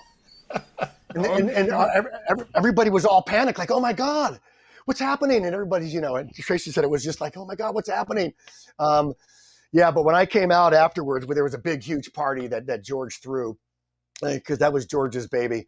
And, uh, and there was just a huge party. And I just saw my wife and I just broke down in tears of just all that pent up for five weeks and building up to that live moment and then actually, you know, owning it was pretty great. Now, obviously, from my stories, I, I cry a lot. So, um... so right, we we save it for the end of year best of. yeah, it's just gonna be Tommy crying after every question. At the same year, you're shooting uh, the family movie, The Little Vampire, over in Scotland, where you play Jonathan Lipnicki's uh, father, Bob Thompson. Yes. Uh, Yes. And you are chewing the scenes with Richard E. Grant and Alice Krige, uh, two Shakespearean style actors in a kids' movie. Well, how was that? Uh, it was uh, fantastic. Um, K- Karsten Lorenz was one of the producers on that movie, and they were looking at uh, at auditions and uh, of going through the auditions of the people that were auditioning to play uh, Jonathan Nicky's father, Bob Thompson, as you had said. And I was a big uh, Los Angeles Clippers fan. Uh, because I'm from San Diego and they were the San Diego Clippers first, so I've been a Clipper fan for a long time. And I would go to the to the games. I had season tickets, and I would dress in all red. I'd have red, red pants on. I'd have a, a red, you know, a warm up jacket on, and you know, a red cap, and um, and I would be dancing. They put me up on the jumbotron, and I showed up to this audition dressed in my Clipper red because I was on the way to a uh, to a, a Clipper game, and all of a sudden he's going through the auditions and he goes, "Wait, wait, wait, wait, go back to that last audition." He goes. I know that guy. That's the guy that's dancing on the jumbotron at the Clipper games. Yeah, hire that guy. That's how I got that role. And so this was amazing because I got to spend my summer, the whole summer uh, in Edinburgh, uh, Scotland, shooting this movie. And they put us up in a flat that was the uh, the window in the living room looked out upon the Edinburgh Castle. Like that was my view up on the hill. And uh, and it was amazing. Now it's funny that you shoot a vampire movie that largely takes place at night uh, in Scotland in the summer when you have 17 hours, 18 hours of sun. That's kind of like the mentality of Hollywood, though, isn't it? You shoot day for night, you shoot night for day, you winter for summer. Yeah, I'd never seen so much Duvetyne in my life. But um, so when when we were uh, Duvetyne, for people that don't know, is the black cloth that you'd used uh, to block out the light. Anyway, um, so when we were checking into the hotel, which we had not ended up staying in, um, Alice Krige was there, and I'm like. and I was, you know, in love with Alice Krige from her, you know, the, from her many movies, and and uh, know, like you know, I, she was the young actress in Chariots of Fire, and Yeah. and so I met her. I'm like, oh, hi, uh, uh, Miss Krige. I'm Tommy Hinkley, and I play Bob Thompson. And uh, I remember I loved you in, in this movie, and um, you know, it's just really nice to meet you, and blah blah blah. And she's just looking at me with like her mouth is just slowly just like dropping, like, oh my god, who is this guy? And uh, and then I just kind of slowly just like, oh, just excuse myself. And then she, you know, carried on, and then she left to go to her room. And I went, oh my god, did I did I just embarrass myself? And she goes, I think she thought you were charming. And I'm like, oh no, oh no, Alice Krige. Uh, yeah, no, uh, Richard E. Grant was great too. I mean, he used to uh, set his farts on fire for the kids. That's so Withnail. By the way, that's one of the all-time great movies. Withnail and I love that movie. Yeah, I think you've just shattered the illusions of Richard E. Grant fans all throughout England who just see him as like the shining example of like Of, of a, England. prop, a proper English gentleman, yes. now we know he does what I used to do in my late teens, yeah. lighting his farts on fire. Hi, I'm Richard E. Grant. I light my farts on fire. Uh, by the way, I mean, he is. Uh, he can get away with that because he's such a good actor. I mean, he's good in everything. And, and he lights his farts on fire. Um, Don't try this at home, children. no, don't, don't, do not. I would, I would never. I, I would never do that.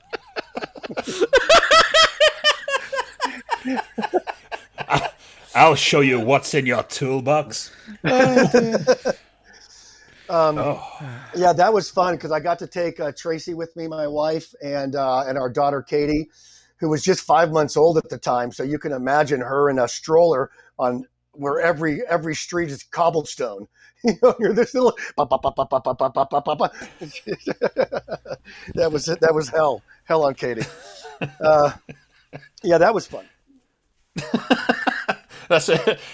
Uh, That's it. The story's never going to get any better than that. No. well, okay, I'll tell you what. Okay, I'll tell you what. We, there was a wonderful scene that I still put on my reel uh, of us playing golf, and uh, and they had this ex- expensive camera shot shot from a helicopter, a master shot of us walking onto the green.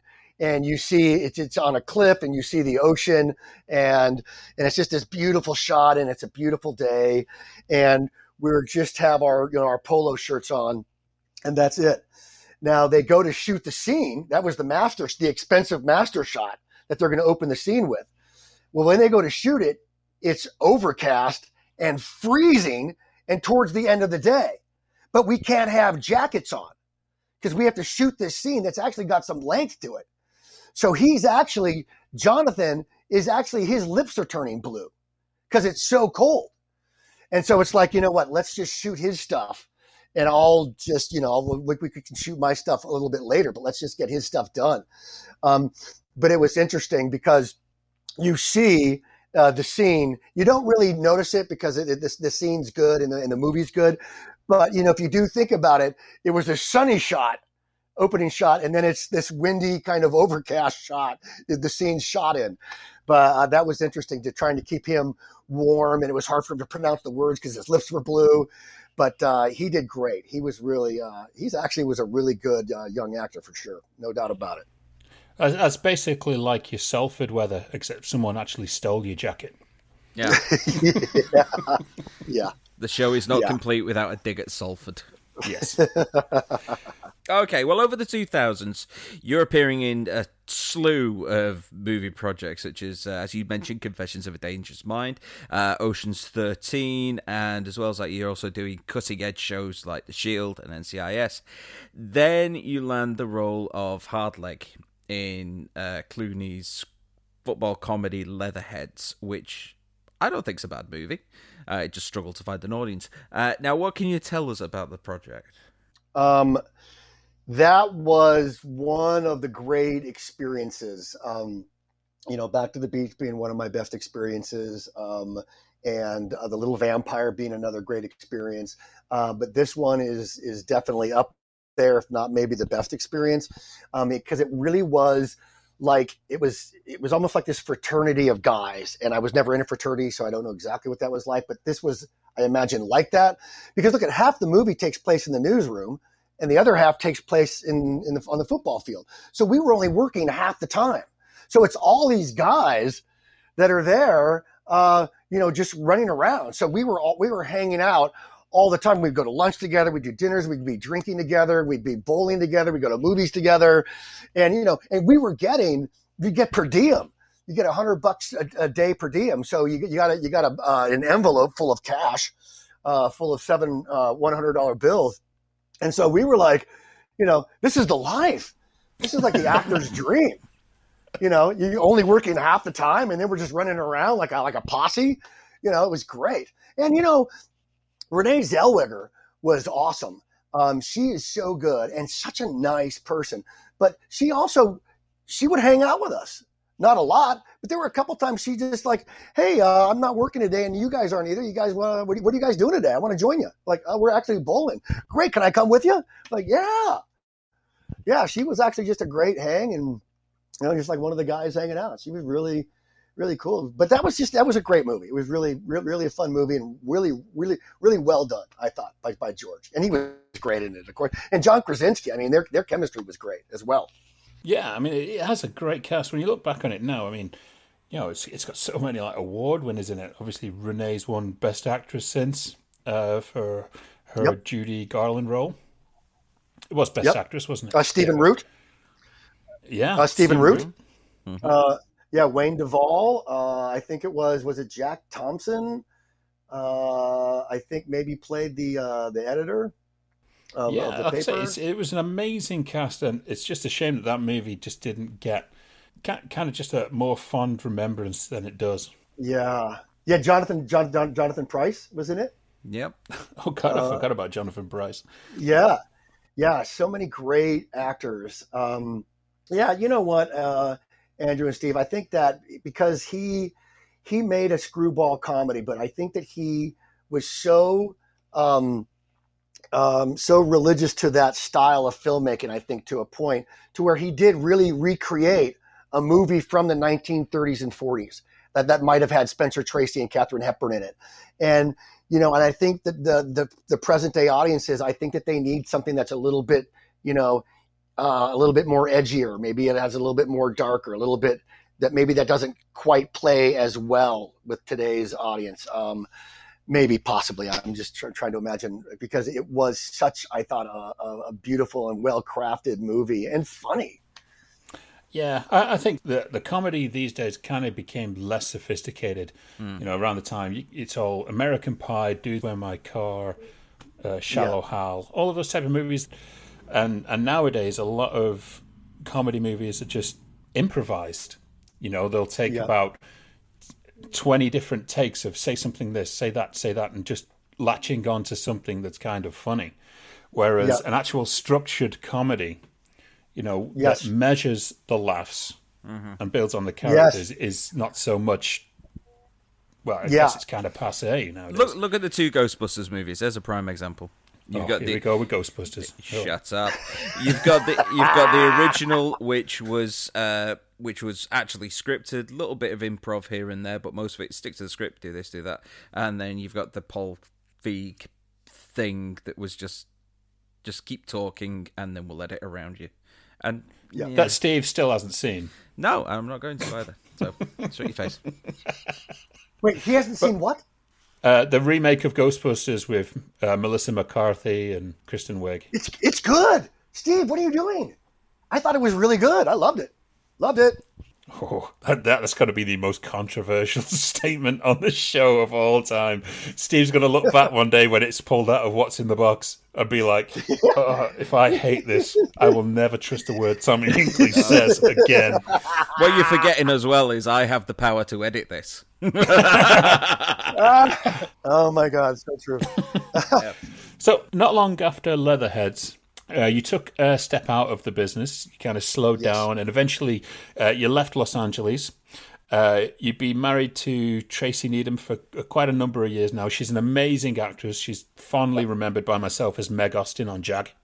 Yeah, uh, because I absolutely love that show. And John Ashton, who we're having on the show in a couple of weeks, was also in Jag as well. Uh, she also kind of took a bit of a step away from the business, also. So it was a kind of a mutual decision by the two of you. Uh, you both moved out to Colorado uh, I believe you opened up a, a children's acting school. Uh-huh, and right. how did this decision take shape for you both?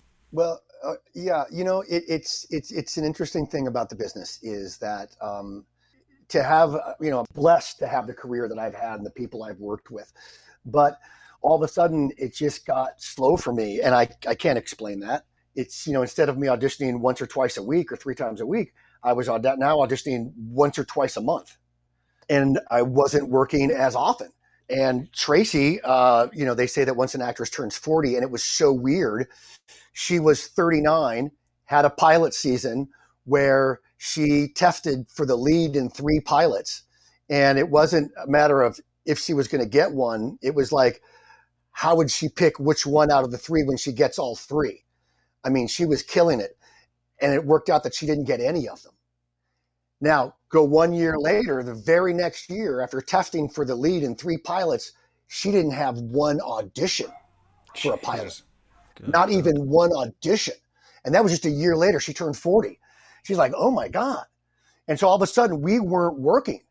And I, I might get a guest star gig, but that's, you know, going to pay you X amount of dollars. And you got a, you know, you got a, a house and a mortgage and a kid and, and, you know, your, your property taxes is, is so much. So we just decided let's just raise our kid who was in third grade at the time. Let's raise our kid out of town.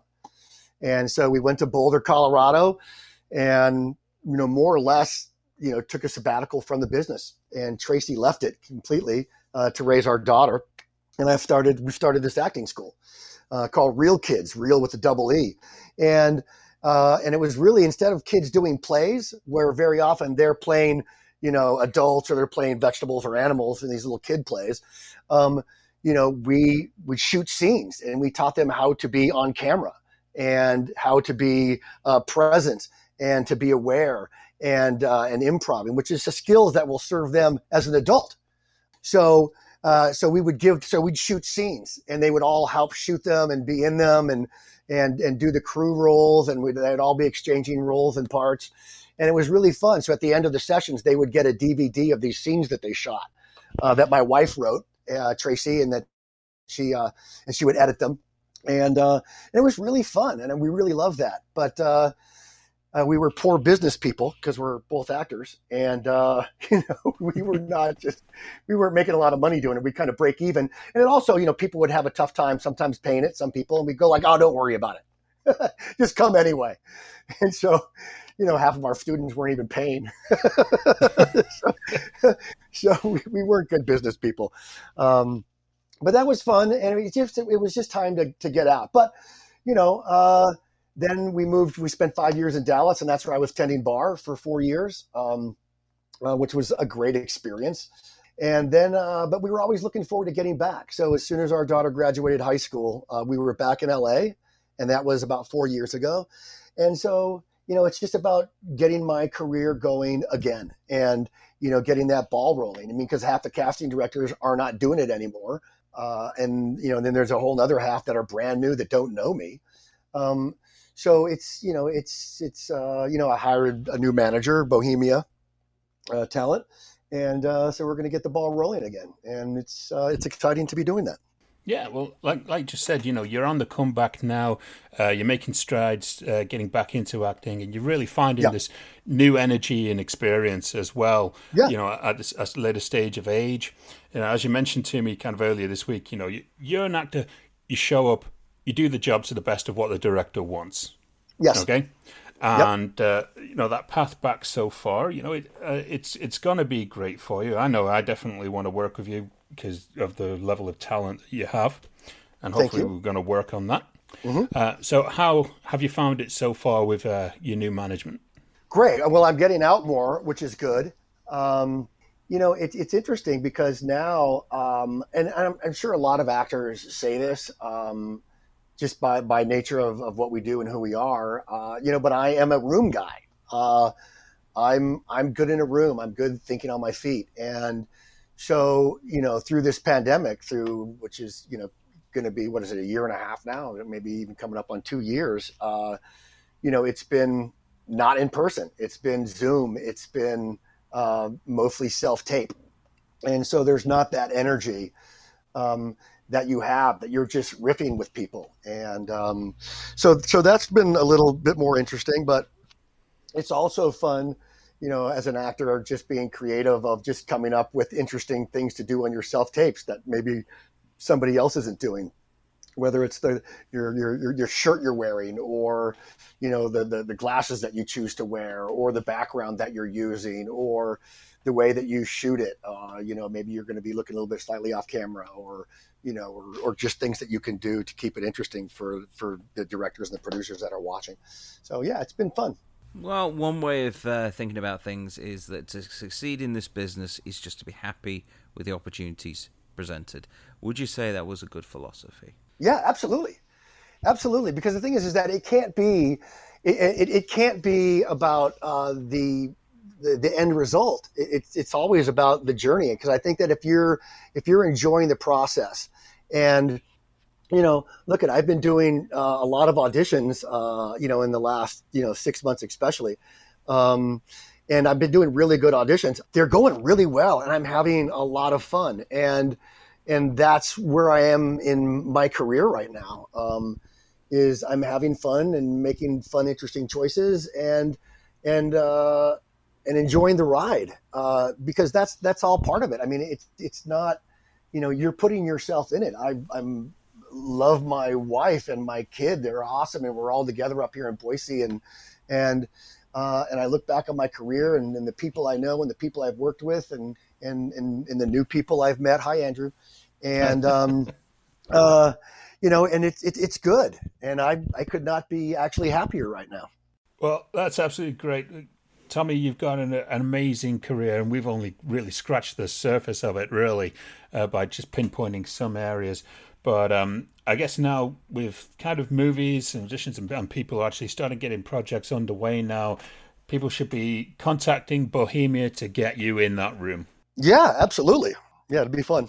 And uh, if you have a kind of project for TV and uh, you love the classics, then you definitely want to hear about Tommy's Nominate 5. Oh, Now's the time to nominate five. Nominate five. Yes, nominate five. Not three or four or six or nine. Now's the time to nominate five. I really did You struggle did. to link Wasn't that one in. as good as the earlier ones. No. I know, but I heard Tommy go ooh over the music, and I think that should just Yeah. stay in from now on. Doesn't matter what the guest is, you just put his ooh. You know. That's get, going on our Halloween special. uh, we get Charles dancing at some point. Yes, that's quite right. And then I played Tywin Lannister. Ooh, now's the time. Yeah. Book him. Book him. Let's do it. Let's do it. Okay, so nominate five this week. Uh, have a bit of a special one because Tommy has a, a very extensive career. So I thought, what would be the nominate five for Tommy if he could choose five of his best TV series that he's worked on for you people to go and find? I know a lot of people tend to go nowadays and research a lot of older material. Uh, some shows are available on things like Amazon Prime, uh, Netflix. Is there another one nowadays? I know HBO Max and Paramount are kind of racking up all their old shows to go on their platforms. So we want to find out what five Tommy would say. Are you ready, Tommy? yes. Okay, we're going to go for what would you class at number five? Uh, this is a really hard list, actually, uh, because I've, I've done a number of really fun shows. Um, some that I've, uh, I've I've starred in, uh, I was a regular cast member, and others were just guest stars. And it really is ha- hard to pick out five, but I will. Just like every other Uh, guest, really. Yeah. Try getting it in a countdown. Uh, so we're going to start with five, number five, and then we'll work our way to number one. Is that how we're doing this? Right. Yep. Please, please. Okay. If we can pull that Um, off, that would be amazing. Okay. Um, I'm going to go with number five as a guest star spot that I did on that 70s show. Oh, a classic. Okay. Yes, because, and one reason is because this was really a really funny scene. Uh, and I grew up watching him on television. Again, like a, a lot of a lot of people in, in my career, but uh, Tommy Chong, Clooney? Tommy Chong. Oh, I- I yeah. a scene- yes. And Danny Masterson, that both of them were in a car. And it, the episode is called Ice Shack. And I pull them over. And apparently they are, um, have a bag full of drugs. And so I pull them over and I come up and I'm like, what's in the bag? And they're like, oh, like they're going to be thrown in jail now because of this bag of drugs. And then um, they pass me the bag and I look up and I look in it and I'm looking at them and it's dog food. It's a bag of dog food. And so then Tommy Chong says, you know, well, if this is the dog food, then where are the drugs? Ooh.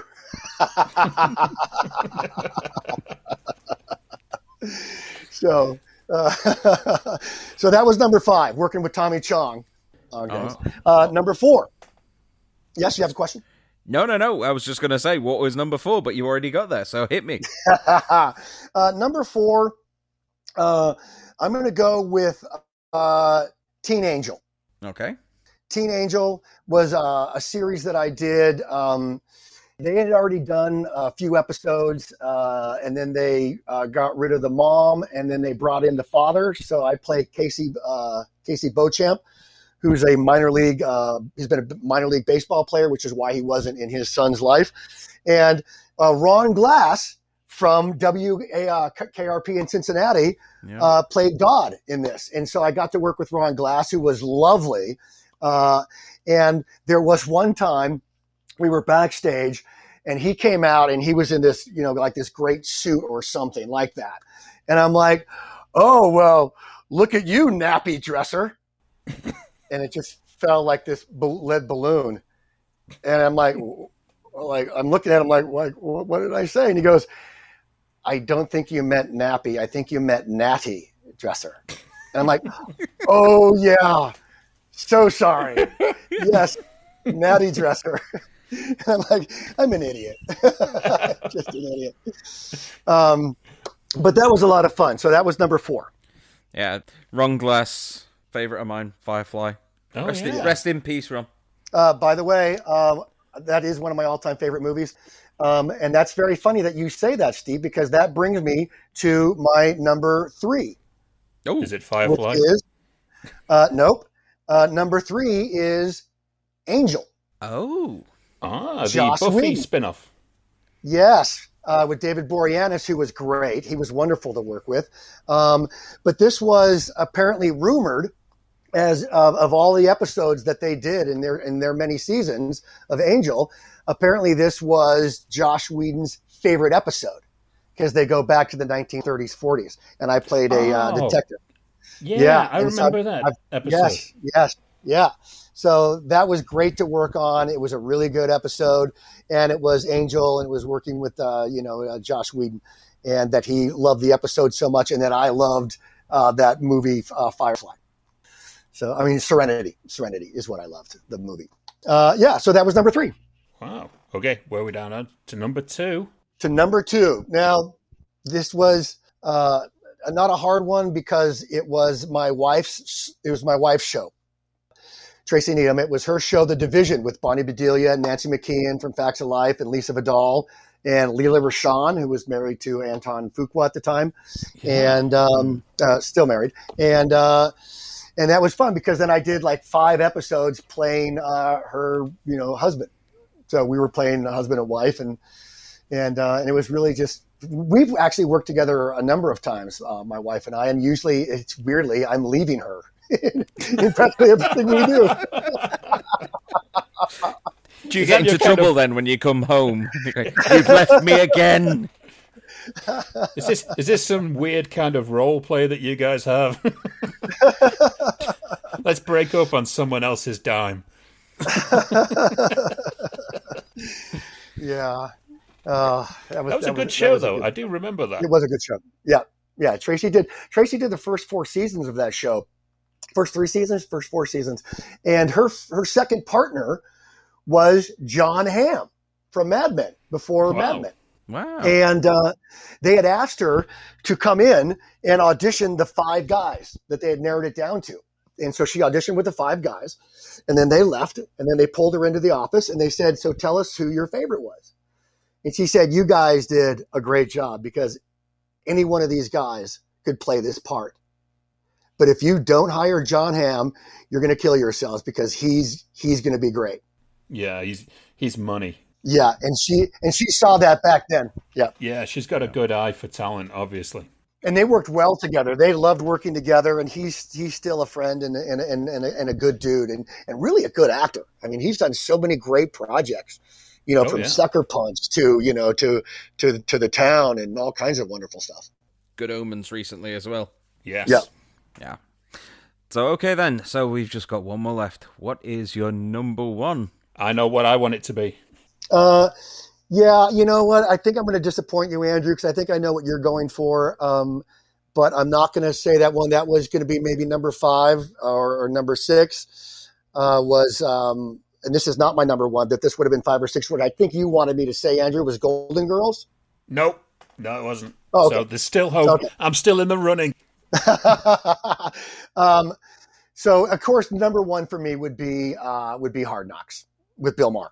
because Oh, that because that was yeah that was my first job uh, you know having never been on camera before and they really they really looked out for me they were doing the same producers um, executive producers were doing another show at the time called brothers also on showtime um, and so they had me hang out on the set every day just watching the actors work and watching how stuff works and they were really just priming me and just giving me this really quick um, but intensive education on how to do this. And and I remember uh, uh, there was one time when we were shooting the pilot, and I just we just weren't getting it. It didn't feel like we were getting it, and I just It just felt like something was missing. And um, the the the actress Babette Props that played uh, my niece on the show, uh, she uh, was having a tough time too, and we were talking about it after one of the rehearsals, and it was it was late at night, and we said, you know what, let's go get a uh, a drink across the street at Lucy's El Adobe. And so we go over there and we're drinking margaritas and we're drinking more margaritas and we're getting and we're getting we're just we're getting drunker. And then we go, you know what? Let's just go back. We go back. So we go back across the street. We get onto the set and we just rehearse a couple things and we start talking about stuff. And we just got this attitude of like, you know what? And I would, this is what I would always say eh, before I would do any scene. I would get out and I just right, right before we start the scene, before they say action, I go kicking ass, taking names, and then that would just like get me up and just own it. And then and then and that was that was it. It just seemed like kind of a, a, silly thing but that worked. It just got me in the right space and we just owned it from there on out and it was really fun. And it's mark hamill's favorite series. Yeah. And good you know callback yeah. I'm, I'm I'm I'm just so disappointed it wasn't something is out there. Oh something is out there where i played the hearse driver ricky. Yes i remember that ricky with uh, Oh. with Olivia Di- d'Abo. yes Or was it Miriam? Was it Miriam or Olivia? I get them mixed think up. we might be the only two people who actually remember that series actually existed I Yeah, have not was- got a clue what you're talking about. it, it was a great uh she's an alien he's a cop and they're hunting down aliens Yeah, Dan Cortese. Dan Cortese. Dan Cortese, that's the guy. That's right. Oh my Yeah. god. Yeah, Oh. it was uh, it was very um I think it only did one season or something like that, but Yeah. Yeah. that it was, sounds uh, like it should have a theme tune like She's an alien, he's a cop, and the hunting down aliens. I just, I just wrote it. I did the acapella version. But, uh, uh, it was a it was a cheesy show. That is that's a great nominate five uh, for those people Yeah. who want to to track down Tommy. Obviously, Hard Knocks is a show that is kind of lost in a vault somewhere that I don't Yep. believe has gone on any streaming platform or anything so far. Yeah. Just like the full version of Ricochet. Brilliant. We nearly got through an entire episode without a Ricochet reference, and Steve just hammers that one in. Oh, yeah. Absolutely love it. Back of the net. Love it. Release the Mulcahy Cut. Release the Mulcahy Russell, we, we still believe. Hey, bef- before we wrap things up, I want to just go back to one of your last, one of your recent podcasts, because I too, like Steve, had never seen this movie. And uh, we could have tied it in earlier talking about Richard Donner. Steve, you know where I'm going. Oh, don't Yep, say it. yep. Don't, don't, no. Don't admit to Yes. it, Tommy. There can't be two people who have not seen Goonies. the I, I have found a kindred spirit. Yes, you have. I had not seen it, and I so I saw it because of your podcast. Uh, I Ah, went so he's actually and- watched it. Uh, I did just watch it, and it's wonderful. And to see uh, to see Sean Astin, you know, again, uh, very young and being so great. I mean, you could really see that he was going to be something special. Um, but that was a wonderful movie when you think about that. It was Christopher Columbus and Steven Spielberg wrote it. That's amazing. That Richard Donner, uh, you know, directed it, and that it was Kathleen Kennedy and uh, and Frank Marshall. I mean, that that was just like the dream team for yes, that. and also it was Joe Pantoliano's 70th birthday yesterday. Oh, Joey He is not Yes. 70. I didn't believe it myself until I saw it on Facebook. But yes, because I'm connected with, with Joey. And, Oh uh, my yeah. god. How how weird is that? Cypher is 70. I know. He Oh, look it. right. The Matrix. Yep. The Matrix. Anyway, enough of our callbacks. Yes. Uh, that's a absolutely fantastic nominate five. Uh, go and hunt down these episodes with Tommy in and just see a guy absolutely loving life and having fun on TV as the Tommy that I know. Oh, there's the police. Shit. the founders. Hide the We've bag. gone Hide the over. bag. We're busted. Quick. Hide, hide those cigarettes. but yeah, uh, Tommy, it's been absolutely fantastic. And uh, I guess all we've got to ask now is what's in the box. What's in the box? What's in the box? What's in the box? What's in the box? Tommy's beaver has just had a heart attack. No, you didn't. No, you didn't. oh my God.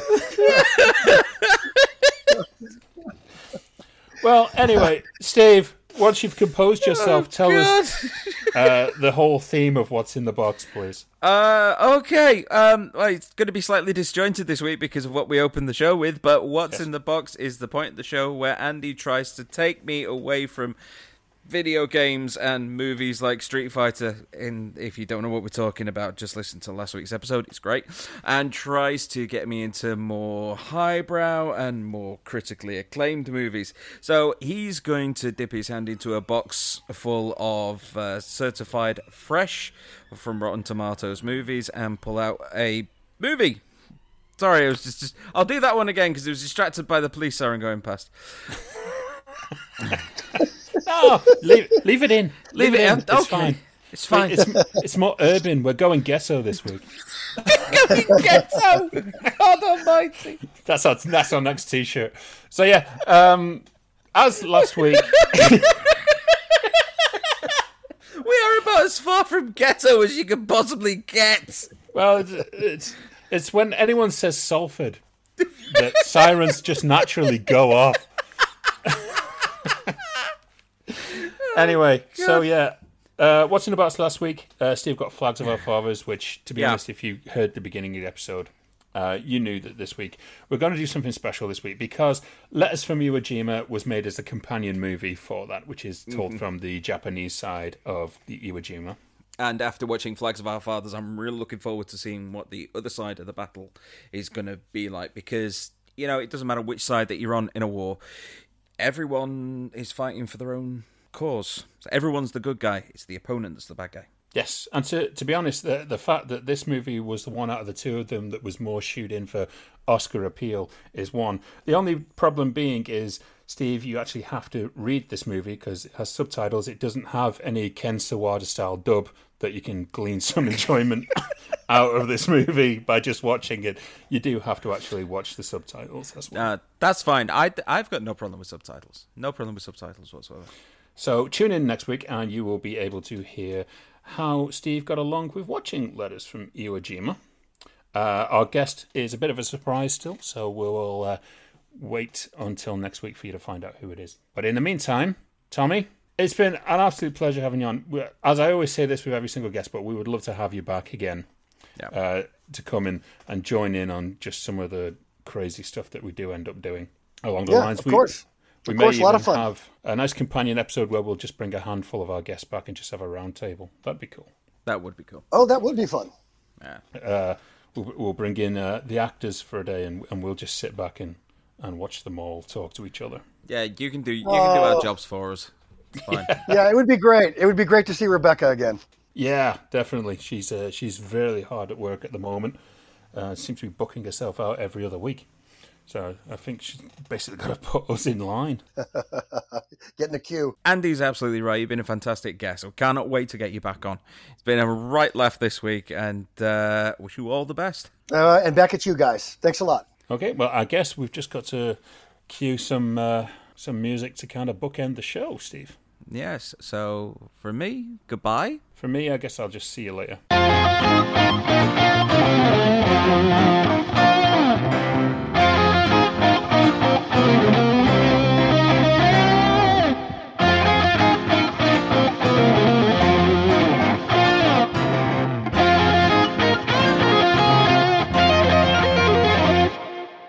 Nice beaver.